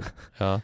Ähm, wo er ja auch nicht Unrecht hat. Ich meine, er hat durch, durch äh, seine ganze Mitteilung, der Typ ist mehrfacher Millionär. Ja. Das ist, das ist gesichert. Also alleine durch die, durch die Aktienanteile, die er äh, im Rahmen der Stadler-Geschichte bekommen hat. Also der ist, der ist, der hat seine Schäfchen sowas von im Trockenen. Der könnte die Kohle nehmen, könnte irgendwo hingehen und könnte sagen, jetzt lasse ich es mir gut gehen. Also ihm geht's jetzt persönlich nochmal um was anderes, um ähm, eventuell nochmal äh, als Nachfolger von Merkel ähm, auch diese kleine Scharte in seinem Lebenslauf irgendwie äh, äh, zu, zu entfernen. Das ist, das ist, das ist eine reine Ego-Geschichte, da bin ich ganz, ganz ich sicher. frage mich das öfter mal, weil, auch bei anderen Leuten, weil wenn ich mir jetzt mal auf mich beziehe, wenn ich überlege, mache ich etwas oder mache ich etwas nicht, Mhm. dann stelle ich mir immer die Frage, trägt das zu einer besseren Welt bei? Das ist irgendwie Mhm. so mein letztes Ziel. Ich will diese Welt verbessern. Mhm. Das ist das, was ich machen möchte. Das ist mein, mein letzter Zweck. Alles, was ich tue, tue ich dafür. Mhm. Und das würde ich, wenn ich als Kanzler kandidieren würde, oder auch die, immer diese ganze, wenn mir Leute sagen, ich, du bist zu sehr auf Reichweite fokussiert, diese ganze Reichweite, die, die, ähm, oder auch Macht und Geld sind für mich nur Mittel, dafür zu sorgen, ähm, dass diese Welt zu einer besseren wird. Und ich frage mich dann halt so, was ist so das, was ist das Ziel von, von verschiedenen Leuten? Ähm, also was bringt es jemanden, ähm, zum Beispiel für Wählerstimmen seine eigenen Überzeugungen zu verraten? Was will der dann damit letztlich erreichen? Geht es darum zu sagen, ich wäre gern Kanzler? Oder geht es ihm darum, um das Geld dabei zu verdienen? Oder Sowohl als auch. Hm. Also sowohl als auch. Das ist, glaube ich, sicherlich ähm, äh, in, in, in großen Teilen einer, einer gewissen Persönlichkeit geschuldet, dass man sagt, äh, das braucht's für mich, äh, den, den, äh, den Titel im Briefkopf oder sonstige Geschichten oder so. Ähm, dann Macht. Macht ist ein, Aber- ein, ein wahnsinniger Aber gerade ein, Macht ist Mhm. ja eigentlich wiederum nur ein Mittel. Du hast ja, wenn du erstmal, wenn du Macht hast, hast du ja erstmal nichts davon. Ich meine, du kannst auch Macht haben, theoretisch, und kannst die Welt dennoch eigentlich genauso zurücklassen, wie du sie vorgefunden Richtig. hast. Macht ist ja dann wiederum ein Mittel, weitere Ziele zu verfolgen. Richtig. Also- und dann kommt es darauf an, hast du Selbstziele? Sind das Ziele, die du sagst, die stecke ich im Sinne der Gesellschaft? Ja. Oder sind das Ziele, wo du deine Macht nutzt, um für gewisse äh, Gruppierungen, denen du vielleicht nahe stehst, dementsprechend äh, Dinge einzuleiten und durchzuringen? Das heißt, und tust du das, weil du die Ziele dieser Gruppierung gut findest, oder kriegst du von dieser Gruppierung von irgendwas? das könnte beides sein. Das könnte beides Also sein. glaubst du, diesen Leuten geht es letztlich auch darum, die oder die Welt oder die Menschheit zu ihren Gunsten zu verändern? Glaubst du, sie haben ein Idealbild der, dieser Welt vor Kopf und Nein. sagen, diese wollen Nein. wir haben? Ja, die haben das Idealbild der Welt vor Kopf, dass sie in der, in der Zeit noch möglichst viel Kohle und möglichst viel Asche machen, damit, wenn die Kacke so richtig am Dampfen ist, sie diejenigen sind, die am längsten auf ihrem goldenen Thron auf irgendeiner Bergspitze hocken können. Aber du glaubst nicht, dass also irgendwie so ein AfD-Typ, äh, wenn er für irgendwas kandidiert oder wenn er sich dort in di- dieser Form, in dieser Partei engagiert, irgendwie dabei äh, vor Kopf, eine, eine Welt vor Kopf hat, in der ja diese ganzen Ideen von der AfD umgesetzt sind und gesagt, er sagt, das möchte ich erreichen, das ist die erstrebenswerte Welt, die ich haben Doch, das gibt es schon, aber das sind sicherlich Welten, in denen wir dann auch nicht mehr vorkommen werden. Ja, also das sind schon, wenn ich jetzt mal grundsätzlich, du bestrebst, du strebst ja da eher ein, ein, ein sehr, ein, ein, ein absolut lobenswertes und meine, ein, was ich auch immer voll unterstützen werde, dass du erstmal sagst, alle Menschen auf der Welt sind gleich. Jeder Mensch auf der Welt sollte zumindest die Möglichkeit, dieselben Chancen bekommen insgesamt. Da fängt es ja bei dir schon an. Ja. So. Das spätestens da trennen sich ja schon die Wege bei, wenn wir jetzt über die AfD sprechen, die dann sagen, naja, Ja. also das, wenn, also alle muss man da schon nochmal anders Mhm. definieren. Also wenn alle dann weiß sind, okay. Ähm, also da gibt's ja schon mal äh, die, die, die erste, die erste Einschränkung. Da verlieren wir aber nicht die Masse an Unterstützern. Also ich glaube schon, dass sich dort auch viele einig sind, wenn du dann sagst, alle Menschen sind gleich und alle Menschen sollten die gleiche Chance haben. So. Es wird in dem Moment problematisch, wenn du dann sagst, naja, aber hör mal zu, ähm, du hast momentan X und du musst von X aber 30 Prozent abgeben, damit alle anderen Menschen davon dann auch sonst, es sind halt nur begrenzte Ressourcen da. Das ist der Punkt, wo die Leute sagen, ja, hör mal zu, also ähm, ich, ich, ich finde, die sollten alle die gleiche Chance haben, aber die brauchen, können doch nicht mir das wegnehmen. Dafür habe ich doch so hart gearbeitet und das dann- und das und das. Dann sitzt ja. das Problem ja doch die, weil dann sind sie von dem alle Menschen das Gleiche anscheinend nicht wirklich überzeugt. Nee, aber es klingt ja erstmal gut. Es klingt gut, aber alle Menschen sind gleich, klingt irgendwie nach so einer ganz oberflächlichen Sache, aber wenn man das. Ja, da, da, Jason, aber da geht nicht jeder so im Detail auch dran, dass er das, was er sagt, auch wirklich glaubt, dafür einsteht, dafür lebt und danach handelt. Dem ist nicht so. Aber alleine aus diesem einen Satz, alle Menschen sind gleich, der so, den man so mal für viele so nebenbei wegsagen kann, Mhm. folgt eigentlich, folgen eigentlich die radikalsten Ideen, die ich je in meinem Leben beschrieben habe, Richtig. folgen nur aus dieser Idee, alle Menschen sind gleich. Sie sind Ja. nichts weiter als der, als eigentlich sogar nur die mindeste Form der Umsetzung dieses Ja. Satzes. Absolut. Stimme ich dir auch vollkommen zu. Verstehe ich ja auch, weil wir uns da auch sehr, sehr häufig und sehr, sehr, äh, sehr, sehr lange und sehr, sehr detailreich auch schon drüber unterhalten haben. Du darfst aber auch nicht unterschätzen, dass es halt ganz, ganz viele Menschen gibt, die sagen, alle Menschen sind gleich, aber die sollen schon die Finger von meinem, von meinem Reichtum, von meinem Wohlstand lassen, von dem, was ich habe, davon möchte und kann ich nicht abgeben, selbst wenn man ihnen dann in Ruhe erklärt, hör mal zu, diesen Reichtum, diesen Wohlstand hast du nur, weil wir das vielleicht in großen Teilen auf Rücken von anderen Menschen ausge äh, uns erwirtschaftet oder erarbeitet haben. Aber dann, sind, Selbst dann. dann sind ja eben doch nicht alle Menschen gleich für diese Person. Richtig. Das würden die aber niemals einsehen. Das ist ungefähr so wie, äh, also ich habe überhaupt nichts gegen Homosexuelle, aber die dürfen sich nicht in meiner Gegenwart küssen.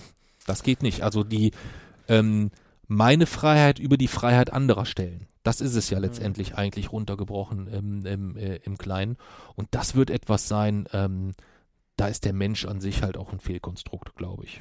Also da habe ich, da habe ich persönlich die Hoffnung aufgegeben. Da habe ich nur ganz, ganz, ganz wenig Menschen kennengelernt, wo ich wirklich in einem Gespräch das Gefühl hatte, die sabbeln nicht nur irgendeinen Dünnpfiff, weil sie wissen, das klingt immer erstmal gut und, und ja, das muss man tun und das muss man tun und das ist richtig und das ist richtig, sondern die wirklich danach handeln. Die wirklich danach handeln. Ja. Ja. Also da, ähm, das erlebe ich ganz, ganz viel, ähm, äh, als wir uns mit, mit äh, Katharina König-Preuß unterhalten haben zum Beispiel. Das war jemand, wo mir einleuchtete, das ist niemand, die, die in irgendeiner Partei steht und sagt, okay, ich muss jetzt das sagen, weil da hole ich eine gewisse Anzahl an Stimmen, Ja. sondern die wirklich aus Überzeugung Ja. spricht, aber auch so handelt Mhm. die handelt auch so, ja. Oder ähm, äh, ich sag jetzt den, den, den, den Klarnamen nicht, ähm, auf, auf Twitter ist es Korallenherz, jemand, der sehr, sehr häufig äh, sich mit äh, boah, schon mit sehr viel Hass auseinandersetzen muss, noch nicht mal nur aus der rechten Ecke, sondern auch, ah, warum hat der mich jetzt geblockt oder dies und das. Wenn man weiß, ähm, wenn man, ich habe mich mit, einmal mit dem unterhalten, wenn man weiß, wie, wie, wie dieser Mensch lebt, denkt und handelt insgesamt, äh, da würde jeder jeden Morgen ähm, aufstehen und erstmal ein Gebet zu seinen Gunsten sprechen insgesamt. Das ist ein Mensch, der so viel tut und so viel macht ähm, und der wirklich auch ähnlich konsequent wie du auf, auf anderen Ebenen auch insgesamt. Also bei dir so auch so, ja, wir müssen das tun, das tun, ja, aber dann muss ich halt auch so handeln. Ähm, das habe ich eigentlich, muss ich sogar gestehen, erst durch dich schätzen gelernt, Menschen nicht nur nach dem zu beurteilen, was sie sagen, sondern vielmehr nach dem, was sie tun und wie Ja. sie handeln. Ja, ähm, und das ist vielleicht auch so, wenn wir darauf mehr achten würden, wenn wir nicht darauf achten würden, was die Leute sagen, sondern wenn wir darauf achten würden, was die Leute tun, wären wir schon einen riesen Schritt weiter. Ja. Überleg dir das mal. Du würdest diese ganzen, diese ganzen Parlamentsdebatten, du würdest komplett vergessen, sondern du würdest nur noch am Schluss das Ergebnis, so wie es jetzt mal sehr, sehr häufig, wenn dann so Abstimmungsergebnisse veröffentlicht werden. Diese ganze Debatte, gegebenenfalls wirklich mal, ja, ist schön, die kannst du dir anschauen, aber erstmal wird nur dieses nackte Ergebnis kommuniziert und du siehst, wer wie wo gestimmt hat. Dann würde man das schon auch deutlich, deutlich nochmal ähm, ein bisschen Ich bin, relativieren. auch immer, ich bin auch immer so ein Fan von so Ja-Nein-Interviews, wo so Fragen nur mit Ja oder Nein beantwortet werden dürfen. Okay, die kenne ich gar nicht. Doch, die gibt es auch, auch, auch schon bei, ähm, ja, bei bekannteren Politikern gibt es dann manchmal so, weil sie ja se- sehr oft dafür bekannt sind, dass auf, dass auf, Fragen, auf Fra Fragen ausgewichen wird, keine klare Ach so, Antwort gegeben okay, wird. verstehe. Sodass verstehe. einfach nur, oder dass man nur mit Ja oder Nein antworten darf. Okay, spannend. Ja. Spannend. Ja, könnte ich mir gut vorstellen, Mhm. ja. Nee, also das ist so ein bisschen etwas, wo ich sage, mh, schwierig. Aber ich habe eigentlich auch gesagt, keinen Bock mehr über Friedrich Merz zu sprechen. Ja. Ähm, einerseits wünsche ich mir, dass das wird, weil ich glaube, mit ihm als Kanzlerkandidat könnte es sein, dass es die SPD stärkt, die Grünen stärkt und die AfD schwächt. Dann kriegen wir Rot-Rot-Grün. Das könnte ich mir vorstellen. Aber es ist auch in den letzten Monaten und Jahren jetzt so viel passiert, dass ich mir das jetzt plötzlich, ich sag plötzlich, ich wünsche mir das und dann ist plötzlich Friedrich Merz Kanzler. ja. Das ist ja, dann lachst du nicht mehr. Ja, Auf jeden Fall nicht, nee. dann lachst du nicht mehr. Also ich weiß nicht, ob wir nach vier Jahren März wenn es vier Jahre sind, ob, wenn wir nach, ob wir nach vier Jahren März in Deutschland noch eine ernsthafte Chance haben, die Klimakatastrophe zu stoppen. Nein. Ich weiß es nicht. Nein. Ich, will, ich, ich würde nicht so 100% Nein sagen. Da würde ich das, das würde ich aber sagen. Naja, aber zum Beispiel, gerade Fridays for Future oder allgemein der ja, privat organisierte Widerstand hätte ja recht einfaches Spiel März als oder sich erstmal als absolutes Gut, was, na- Gegenteil von März was, zu definieren. was natürlich sein könnte, dass durch jemanden wie Merz und seine ersten Handlungen ähm, dann der Protest auch plötzlich Das- wieder Aufwind genau. bekommt. Ja, aber ich glaube halt nicht, dass das dann so wahnsinnig viel bringt. Ja. Letzter Punkt, weil du ja so entspannt mit vielen Themen umgehst. Äh, die Nominierten für den Deutschen Podcastpreis 2020 sind bekannt gegeben worden. So eine Witzveranstaltung, das kann man sich nicht vorstellen. Nee, ernsthaft, nein. Ich würde es noch nicht mal nur Witzveranstaltung nennen, sondern das ist einfach ein, Übermedien hat getitelt, ähm, Fehlkonstrukt. Ja. Und ich finde, das trifft es auch einfach schon ganz gut. Wenn ich dort, oder beim, wie wie gesagt, wenn ich dort mehr recherchiert hätte, ähm, hätten wir uns dafür auch nie angemeldet. Okay. Also muss man vielleicht, muss man vielleicht grundsätzlich einmal sagen. Also es wird verliehen in diesem Jahr der Deutsche Podcastpreis. Ähm, der Deutsche Podcastpreis ist auch im letzten Jahr schon verliehen worden. Da war das aber im, in, den, äh, in den Jahren zuvor war das immer etwas, wo der, äh, wo der, wo es einen Podcastverein gab, der mit sehr viel Liebe zum Detail dort eine Veranstaltung daraus gemacht hat. Während das jetzt etwas ist, ähm, wo schon äh, auch eine gewisse äh, finanzielle Vitalität dahinter steckt, um es mal vorsichtig zu formulieren. Also Passt da, zu Friedrich Merz ähm. Spotify steckt damit dahinter, äh, Audible steckt damit dahinter, sprich Amazon, äh, Springer steckt damit dahinter. Ähm, also schon ähm, sehr, sehr viele, die gesagt haben, hey, jetzt kommt das Hype-Thema Podcast, da sollten wir auch einen deutschen Podcastpreis haben insgesamt. Dann kamst du auf mich zu und hast gesagt, Papsi, da müssen wir uns bewerben, weil da will ich auf jeden Fall gewinnen.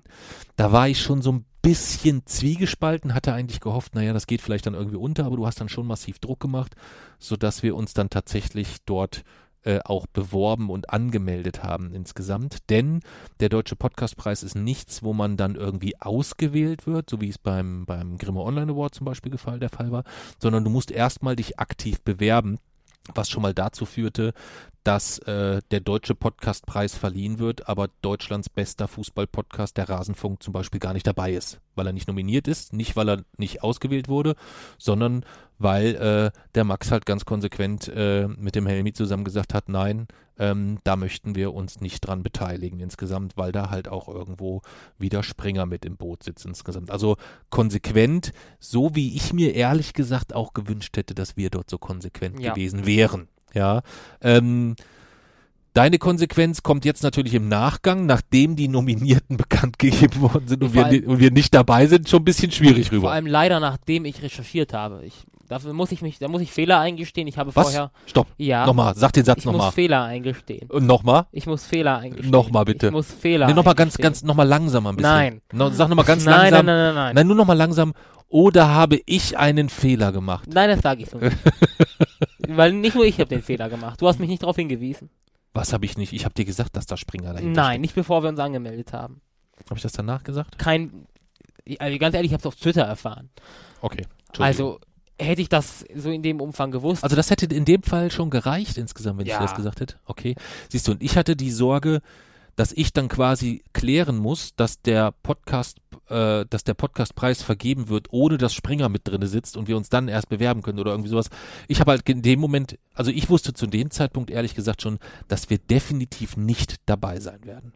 Das habe ich dir aber auch von Doch, vornherein also wenn gesagt. das, du, dann, du, weil du wusstest ja auch schon, für was für einen Wettbewerb es sich da handelt. Wenn wir mal, wenn bei Deutscher Podcastpreis denkt man, finde ich, wenn man sich, wie gesagt, wie ich es leider falsch gemacht habe, sich nicht damit beschäftigt, denkt man ja erstmal daran, ist so, ja, somit das ein, der, der, so das, der einzige Preis, den man jetzt so in Verbindung mit Podcast irgendwie so in Verbindung bringt. Deswegen denkt man ja schon erstmal daran, dass dort grundsätzlich Leute sitzen, die Ahnung von dem haben, worüber sie reden. Mhm. Wenn man von dieser Aussage erstmal ausgeht, Wobei man da sagen muss, das ist in ganz vielen Fällen auch der Fall. Also ich Teile der Jury kennst du, Teile der Jury kenne ich, ähm, also Teile.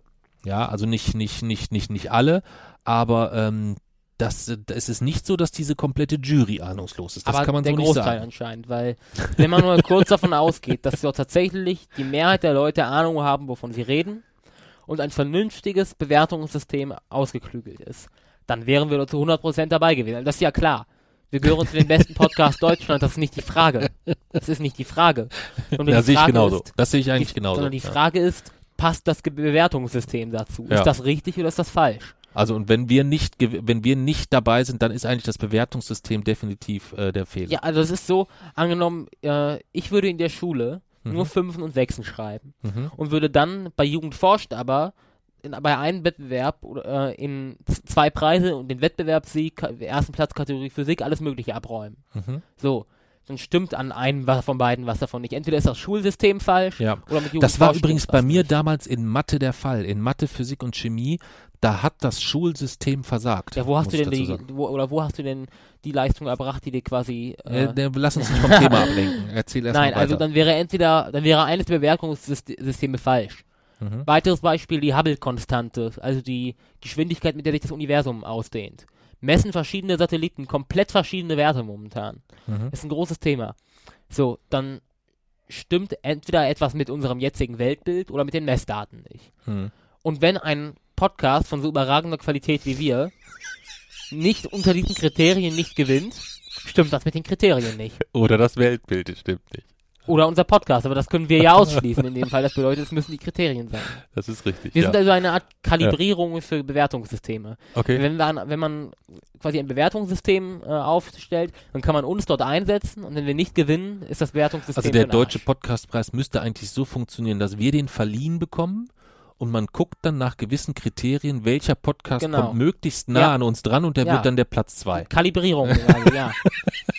Quasi wie man Wasser für, als Kalibrierung, Kalibrierung für die Temperaturskala nimmt. Okay. Wasser ist der Nullpunkt und alles andere ordnet sich so danach an. Okay. Gut. Also lange Rede, kurzer Sinn. Ähm, wir sind A nicht äh, auf der auf der sogenannten Shortlist. Ähm, ich habe mir allerdings auch die Shortlist angeschaut und es ist so, wie ich es dir damals gesagt habe es werden Podcasts gewinnen, wo erstmal eine enorm hohe Reichweite da schon per se da ist. Kapitalisten oder, alt, oder, alter, oder alternativ der Podcast äh, mit prominenten Persönlichkeiten besetzt war. Ich habe dir damals gesagt, Fest und Flauschig wird dabei sein und ich habe dir damals gesagt, Pardiologie wird dabei sein mit Charlotte Roach. Das war von vornherein für mich klar. Dazu kommen dann bei journalistischen Leistungen, dass da jetzt Zeitverbrechen da ist, finde ich grundsätzlich erstmal richtig. Das ist ein herausragender Podcast und auch bei den besten Interviewern äh, mit alles gesagt, finde ich auch erstmal nicht verkehrt. So. Ähm, wir haben uns ja bei bestes Talk-Team, hattest du gesagt. Das ist die Gruppe, wo mhm. wir eigentlich äh, siegen werden. Ähm, da sind wir halt leider an äh, Jan Böhmermann und Olli Schulz gescheitert. Olli Schulz, kannst du dich noch daran erinnern? Hast du hinten bei kurz kennengelernt beim Wasted in Yamen. Ja. Äh, der macht den Podcast quasi zusammen mit Jan Böhmermann bei äh, Fest und Flauschig. Pardiologie. Da redet Charlotte Roach äh, mit ihrem Freund oder Mann, weiß ich jetzt ehrlich gesagt gar nicht. Ich habe den Podcast auch nie gehört, weil es mich nicht so äh, interessiert hat. Also das sind äh, die, die im besten Talk-Team quasi nominiert worden sind. So. Und was als letztes dazukommt von meiner Seite, ich möchte eigentlich auch keinen Podcastpreis gewinnen, wenn Gefahr besteht, dass Steingarts Morning Briefing mit nominiert ist, beziehungsweise mit auf dem Bühne steht. Das ist ein, äh, Gabor Steingart ist ein, ist ein äh, Journalist und Publizist, der einen Morning Briefing Podcast macht, den ich eine Zeit lang sogar gehört habe und der aber dann irgendwie so in, in, in, in Begrifflichkeiten mhm. verfallen ist, wo ich gesagt habe, was ist denn jetzt plötzlich los? Äh, gefühlt so ein kleiner, kleiner, zarter Rechtsschwenk irgendwie und auch äh, in der Wortwahl sehr anti-Merkel-mäßig manchmal. Also, weiß ich nicht, hat mir halt einfach plötzlich so hinten und vorne so gar nicht mehr gefallen. Und den als beste journalistische Leistung halte ich auch für fragwürdig. Aber, lange Rede, kurzer Sinn, wir sind nicht dabei. Also lest euch meinen Artikel durch, wo ich im Rahmen von Traumische Erde gegen die Bild am Sonntag gewettert habe. Ge das könnte natürlich noch mit hinzukommen. Genau ja. dieselbe Argumentation gilt eigentlich auch für den Deutschen Podcastpreis ähm, weil da ähm, ja die Springer, also der Verlag, ähm, ja, im selben Umfang drin verwickelt ist. Das bedeutet, ähm, hätte ich, hätten wir den, wären wir jetzt nominiert gewesen, hätte ich selbstverständlich weiter recherchiert. Ähm, und wäre ich dann auf diese Punkte gestoßen, auf die ich jetzt gestoßen bin, hätten wir den Preis nicht angenommen. Ähm, das ist recht klar weil und was man daran äh, und das kommt halt alles sowas kommt ähm, finde ich ich glaube dir das, weil Ja. ich weiß, dass du mich nicht anlügen würdest. Aber ich finde, sowas ist halt etwas, wo, ähm, also ich werde immer, wenn du Druck erzeugst, werde ich mich drum kümmern, diesem Druck dann auch äh, nachzugeben und sich drum zu kümmern. Du musst dann halt nächstes Mal vorher wirklich auch recherchieren. Ja. Hätte ich machen müssen. Also, wie gesagt, das erstens. Ähm, zweitens sieht man daran meiner Meinung nach, dass die Hauptintention dieses po äh, Podcastpreises es eben nicht ist, das, wofür er eigentlich da ist, eben die besten Leistungen dort. Ja gut. Jason, das war er ja von Anfang an nicht. Also mir war es, mir war es, ich habe das nirgendwo, ich habe das bisher, also außer hier jetzt heute im Podcast, habe ich das auch niemandem gesagt oder erzählt, weil es mir eigentlich von vornherein eher unangenehm war, weil A, dass es erstmal einen Podcast gibt, wo es keinerlei Vorausscheidung gibt, sondern es können Ja. sich erstmal alle bewerben. Und die werden als Und die Jury genannt. müssen dann quasi, die sind dann automatisch als, werden als Nominierte gewählt. Die Jury soll dann aus 700 Podcasts oder, oder 600, wie wir sollen die dann auswählen. Also ich glaube nicht, dass sich alle Jurymitglieder alle 600 Podcasts angehört Nein. haben. Da geht's dann schon mal los. Das ist das eine. Und der zweite, und das finde ich viel schlimmer, wenn du dann gesehen hast, wie enorm viele Podcasts dann, als dann die Nominierungsphase vorbei waren, kam dann sehr, sehr häufig auf Facebook, Twitter und so weiter so, hey, cool, wir sind nominiert für den deutschen Podcastpreis, helft uns und beim Publikumsvoting, bla bla bla. Wo ich dann gesagt habe, ja, was freust du dich denn so? Also du bist halt nominiert, weil du da selber deine scheiß Bewerbung eingereicht hast. Das macht ja überhaupt keinen Sinn, da jetzt den großen Affen zu machen. Wow, wir sind die Auserwählten. So irgendwie. Also es war mir dieser ganze, diese ganze Geschichte war mir sehr, sehr unangenehm, ähm, so dass ich es eher als beruhigend empfinde, dass ich dann auch recht behalten habe und wir dann nicht dann am Ende dann auch auf irgendwelchen Listen stehen. Ja. Wie gesagt, das hätten wir. Hätte ich mich. Ich hoffe, dass ich mich so oder so dann damit beschäftigt hätte und dort weiter recherchiert hätte. Ich habe jetzt, um den Podcastpreis zu zerreißen, einfach nach Podcastpreis Kritik geguckt, nachdem ich herausgefunden habe, dass wir nicht dabei sind. Mhm. Äh, dabei habe ich dann das, das gefunden und dann wurde aus meiner. Also Anfang, im Anfang habe ich das mit der Intention gegoogelt, irgendwas zu finden, womit ich diesen Podcastpreis zerreißen kann, Mhm. aus Wut, dass wir nicht gewonnen haben. Letztlich war das Ergebnis, dass ja tats- tatsächlich nicht nur berechtigte Kritik steht, sondern dass ich mittlerweile auch dort eher erleichtert bin, ähm, dass wir den eben, oder dass wir dort eben raus sind. Einfach weil das auch für uns spricht, dass äh, solche Leute nicht an uns interessiert sind. Jason, das, das schätzt du, muss ich dir leider so deutlich sagen, das schätzt du einfach komplett falsch Mm, ein. nein. Ähm, denn dass wir, äh, ähm, dass wir so gar keine Chancen haben, liegt halt auch erstmal daran, dass wenn man die, äh, es sind also 700 Bewerbungen sind eingegangen. So. Wie lange musste das Bewerbungsvideo sein? Keine Ahnung. Kannst dich nicht mehr dran erinnern? Fünf Minuten. Mhm. Ja, das heißt 500, 5 mal 700 macht, Keine Ahnung. du weißt doch, was 5 mal 700 ist, oder nicht? 5 mal 700. Ja. 14.000. Was? Oder? 5 mal 700? Keine Ahnung. 5 Ich mal, rechne jetzt auch nicht. 5 mal 700 sind 3500 Ja. Minuten. Ja. 3500 Minuten. Wenn du das umrechnest in Stunden, wie viel sind das? Rechne es Keine mal mit Ahnung. 3000, wenn es mit 3600 Minuten rechnest, ist es leichter zu rechnen. 3600 Minuten wären 600 Podcast-Stunden. Mhm. Das heißt, die Jury hatte jetzt ungefähr drei Wochen Zeit, um sich 600 Stunden Podcast anzuhören? Nee, das kann ja eigentlich nicht sein. Jetzt habe ich Unsinn erzählt. Ich weiß es nicht. Sechs, Ist ja auch egal. Jedenfalls ist es- jedenfalls ist es zu viel und wir haben, glaube ich, dort auch, äh, ähm, es wären 60 Stunden. Also 60 Stunden Podcast, 700 mal 5 Minuten, also 60 Stunden Podcast, Bewerbungsminuten müsste sich jedes Jurymitglied angeschaut haben. Wenn ich Jurymitglied gewesen wäre, was hätte ich gemacht? Was denn? Ich hätte mir erstmal die 20 bekanntesten rausgesucht, von denen ich schon mal irgendwie gehört habe. Fest und Flauschig, Pardiologie, Hotel Matze, bla bla bla bla bla, die hätte ich mir angehört. Dann hätte ich nochmal so durchgescrollt, hätte so gedacht, oh, welche Namen gefallen mir denn noch cool? Ah, den finde ich noch gut. Vom Namen her, da höre ich jetzt mal kurz rein. Dann hätte ich vielleicht nochmal so in 30, 40, 50 Podcast 30 Sekunden reingehört und dann hätte ich meine Stimmen abgegeben und fertig. Und Nein. so werden es auch ganz viele Ja, Also das für dich zur persönlichen Beruhigung. Ich glaube, selbst wenn sich alle alles angehört hatten, hätten wir wahrscheinlich nicht gewonnen. Das siehst du wahrscheinlich dann wieder anders. Nee, gerade deswegen ja, weil das Menschen sind, ähm, wo es einfach eine Ehrung ist, von denen nichts als positiv wahrgenommen zu werden anscheinend. Ja, nicht von allen. Also du kannst ja nicht für, du kannst ja nicht, du kannst ja nicht äh, pauschal für alle Jurymitglieder sprechen. Also es wird vielleicht Großteil. auch welche geben, die sagen, hey, ich nehme das sehr, sehr ernst, ich habe mir das alles angehört, ich ziehe mir das alles rein mit allem drum und dran. Äh, und du hast im Umkehrschluss, das darf man auch nicht vergessen, ähm, gibt es ja auch ein paar, die vielleicht deinen Podcast oder unseren Podcast schon kennen, bei denen wir dann eigentlich eh in der oder eher in der positiven Rolle waren, dass man uns schon kennt, die aber vielleicht sich andere Podcasts angehört haben und gesagt haben, oh, der gefällt mir aber noch besser insgesamt. Ja, dann ist die Meinung einfach Unsinn. Das kann man jemandem auch nicht, nee, das kann man jemandem auch nicht für übel, für übel nehmen, sondern das ist halt einfach, äh, ähm, da ist es halt einfach, seine Meinung ist Quatsch, ähm, schlechter Geschmack. Ja. Ganz einfach. Bei den Leuten, die es so gemacht haben, wie du sagst, unpro unprofessionelles Verhalten, ganz klar. Und äh, bei den Leuten, die angenommen, selbst man hätte, jemand hätte, tut sich diese ganzen 60 Stunden Material an, Mhm. dann ist ja das Schlimme, dass sie dann nicht mit der Intention drangehen, dort den stärksten Podcast rauszusuchen, sondern denjenigen, der, von dem sie selbst am meisten profitieren, von dem sie selbst am meisten erwähnt werden, um mehr Verbreitung zu bekommen. Ja, das, bedeutet, das glaube ich. das glaube ich schon. Das, Nee, ich das glaube, glaub- deren letzter Zweck ist, nicht eigentlich den besten Podcast zu küren, sondern schlicht und einfach selbst verbreitet zu werden.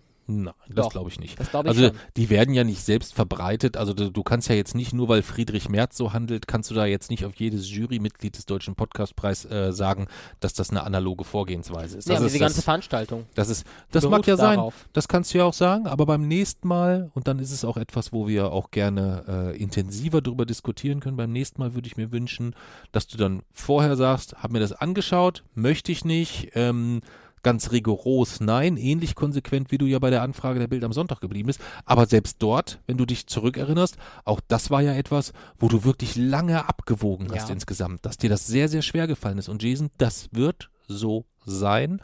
Du kannst dir sicher sein, dass es auch so nicht funktionieren wird. Was willst du machen, wenn dein Buch jetzt groß rauskommt und dann kommt als nächstes die Welt und möchte sonntags einen großen Artikel über deine Zeitung bringen, so äh, über dein über dein Buch bringen. Wenn du alles das, das ehrt dich total, da, ähm, da äh, dein, dein Riegel vorzuschieben insgesamt.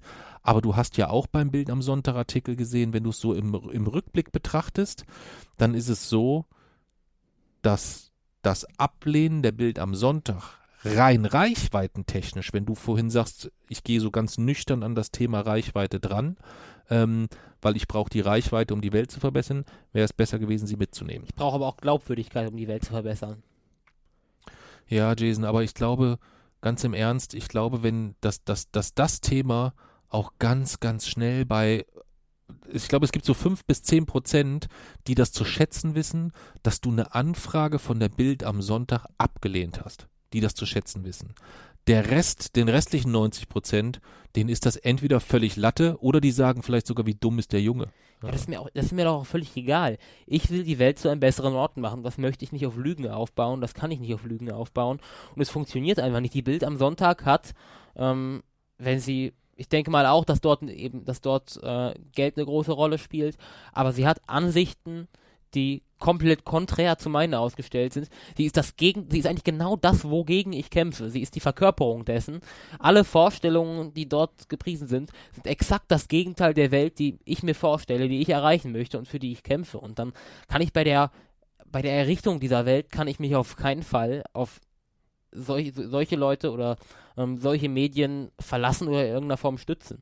Und da ist es mir egal, wer was davon hält und ob das nun die Leute schätzen wissen, ähm, sondern ja, ich brauche, ich brauche die Reichweite, ich brauche die Glaubwürdigkeit und selbst wenn es mich selbst vielleicht gar nicht so viel Glaubwürdigkeit gekostet hätte, ähm, hätte ich damit grundsätzlich Reichweite bekommen. Ich hätte mit der Reichweite aber nicht viel anstellen können.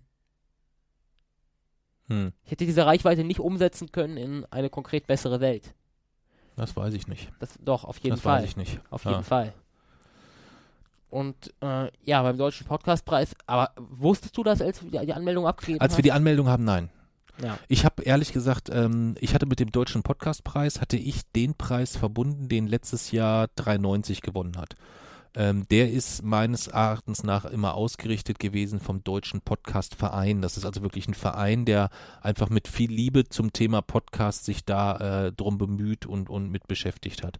Und ich, als ich das dann erst gesehen habe, habe ich gesagt, oh, die ziehen das alles ein bisschen größer auf.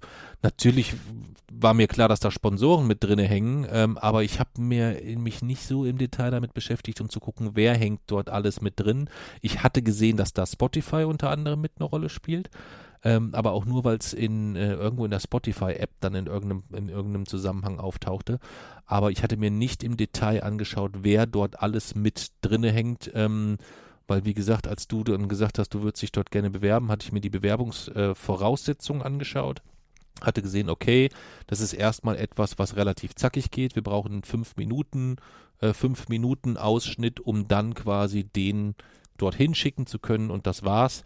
Äh, und viel mehr Birne habe ich mir nicht gemacht, ähm, weil aber auch schnell zu sehen war, wenn da Spotify und Co. mit dranhängen, dann wirst du nicht mit so einem kleinen Nischen-Podcast, wo Papa und Sohn ein bisschen rumlabern, da ist kein großes, da ist kein, äh, da ist kein Blumentopf mitzuholen. Das kannst darum, du vergessen. Darum, wie gesagt, mir geht es gar nicht so gut. Das weiß ich, das weiß ich, ja. Hätte mehr recherchieren müssen, war ein Fehler. Kannst du es nochmal sagen? Es war ein Fehler. Nochmal. Es war ein Fehler. Nochmal. Es war ein Fehler. Oh, das werde ich jetzt, das werde ich, weißt du was, diese Passage, hm. weißt du, was ich mit der jetzt anfangen Was kann? denn? Ich kann mir die separat aus diesem, aus dieser Podcast-Folge, kann ich mir die rausschneiden und dann kann ich die überall an verschiedensten Stellen, kann ich die einfügen, so, weißt du? Das würde Nein. gar keiner merken. Ganz sicher nicht. Nein. Das würde gar keiner merken. Nein. Doch? Das würde jeder merken. Nein, das, wer soll das denn merken? Man würde sofort merken, wann ich. Da, guck mal, die, es ist erstens sehr selten, dass ich einen Fehler eingestehe. So. Und für diesen, für, bei diesem Anliegen ist es meiner Meinung nach auch irgendwie glaubwürdig. Warte mal, Ja. Jason. Du hast mich heute den ganzen Tag noch nicht ein einziges Mal umarmt. Es war ein Fehler. Nochmal. Es war ein Fehler. So. Du schneidest da jetzt nicht rein. So, aber da Hab würde auch schon. jeder sofort Hab merken. ich schon. Da würde aber auch jeder Das würde sofort. keiner merken. Da würde jeder sofort merken. Nein. Also nicht, dass das jetzt reingeschnitten ist, aber man würde, es wäre unglaubwürdig. Also man wüsste, dass ich das so in dem Kontext nie gesagt habe.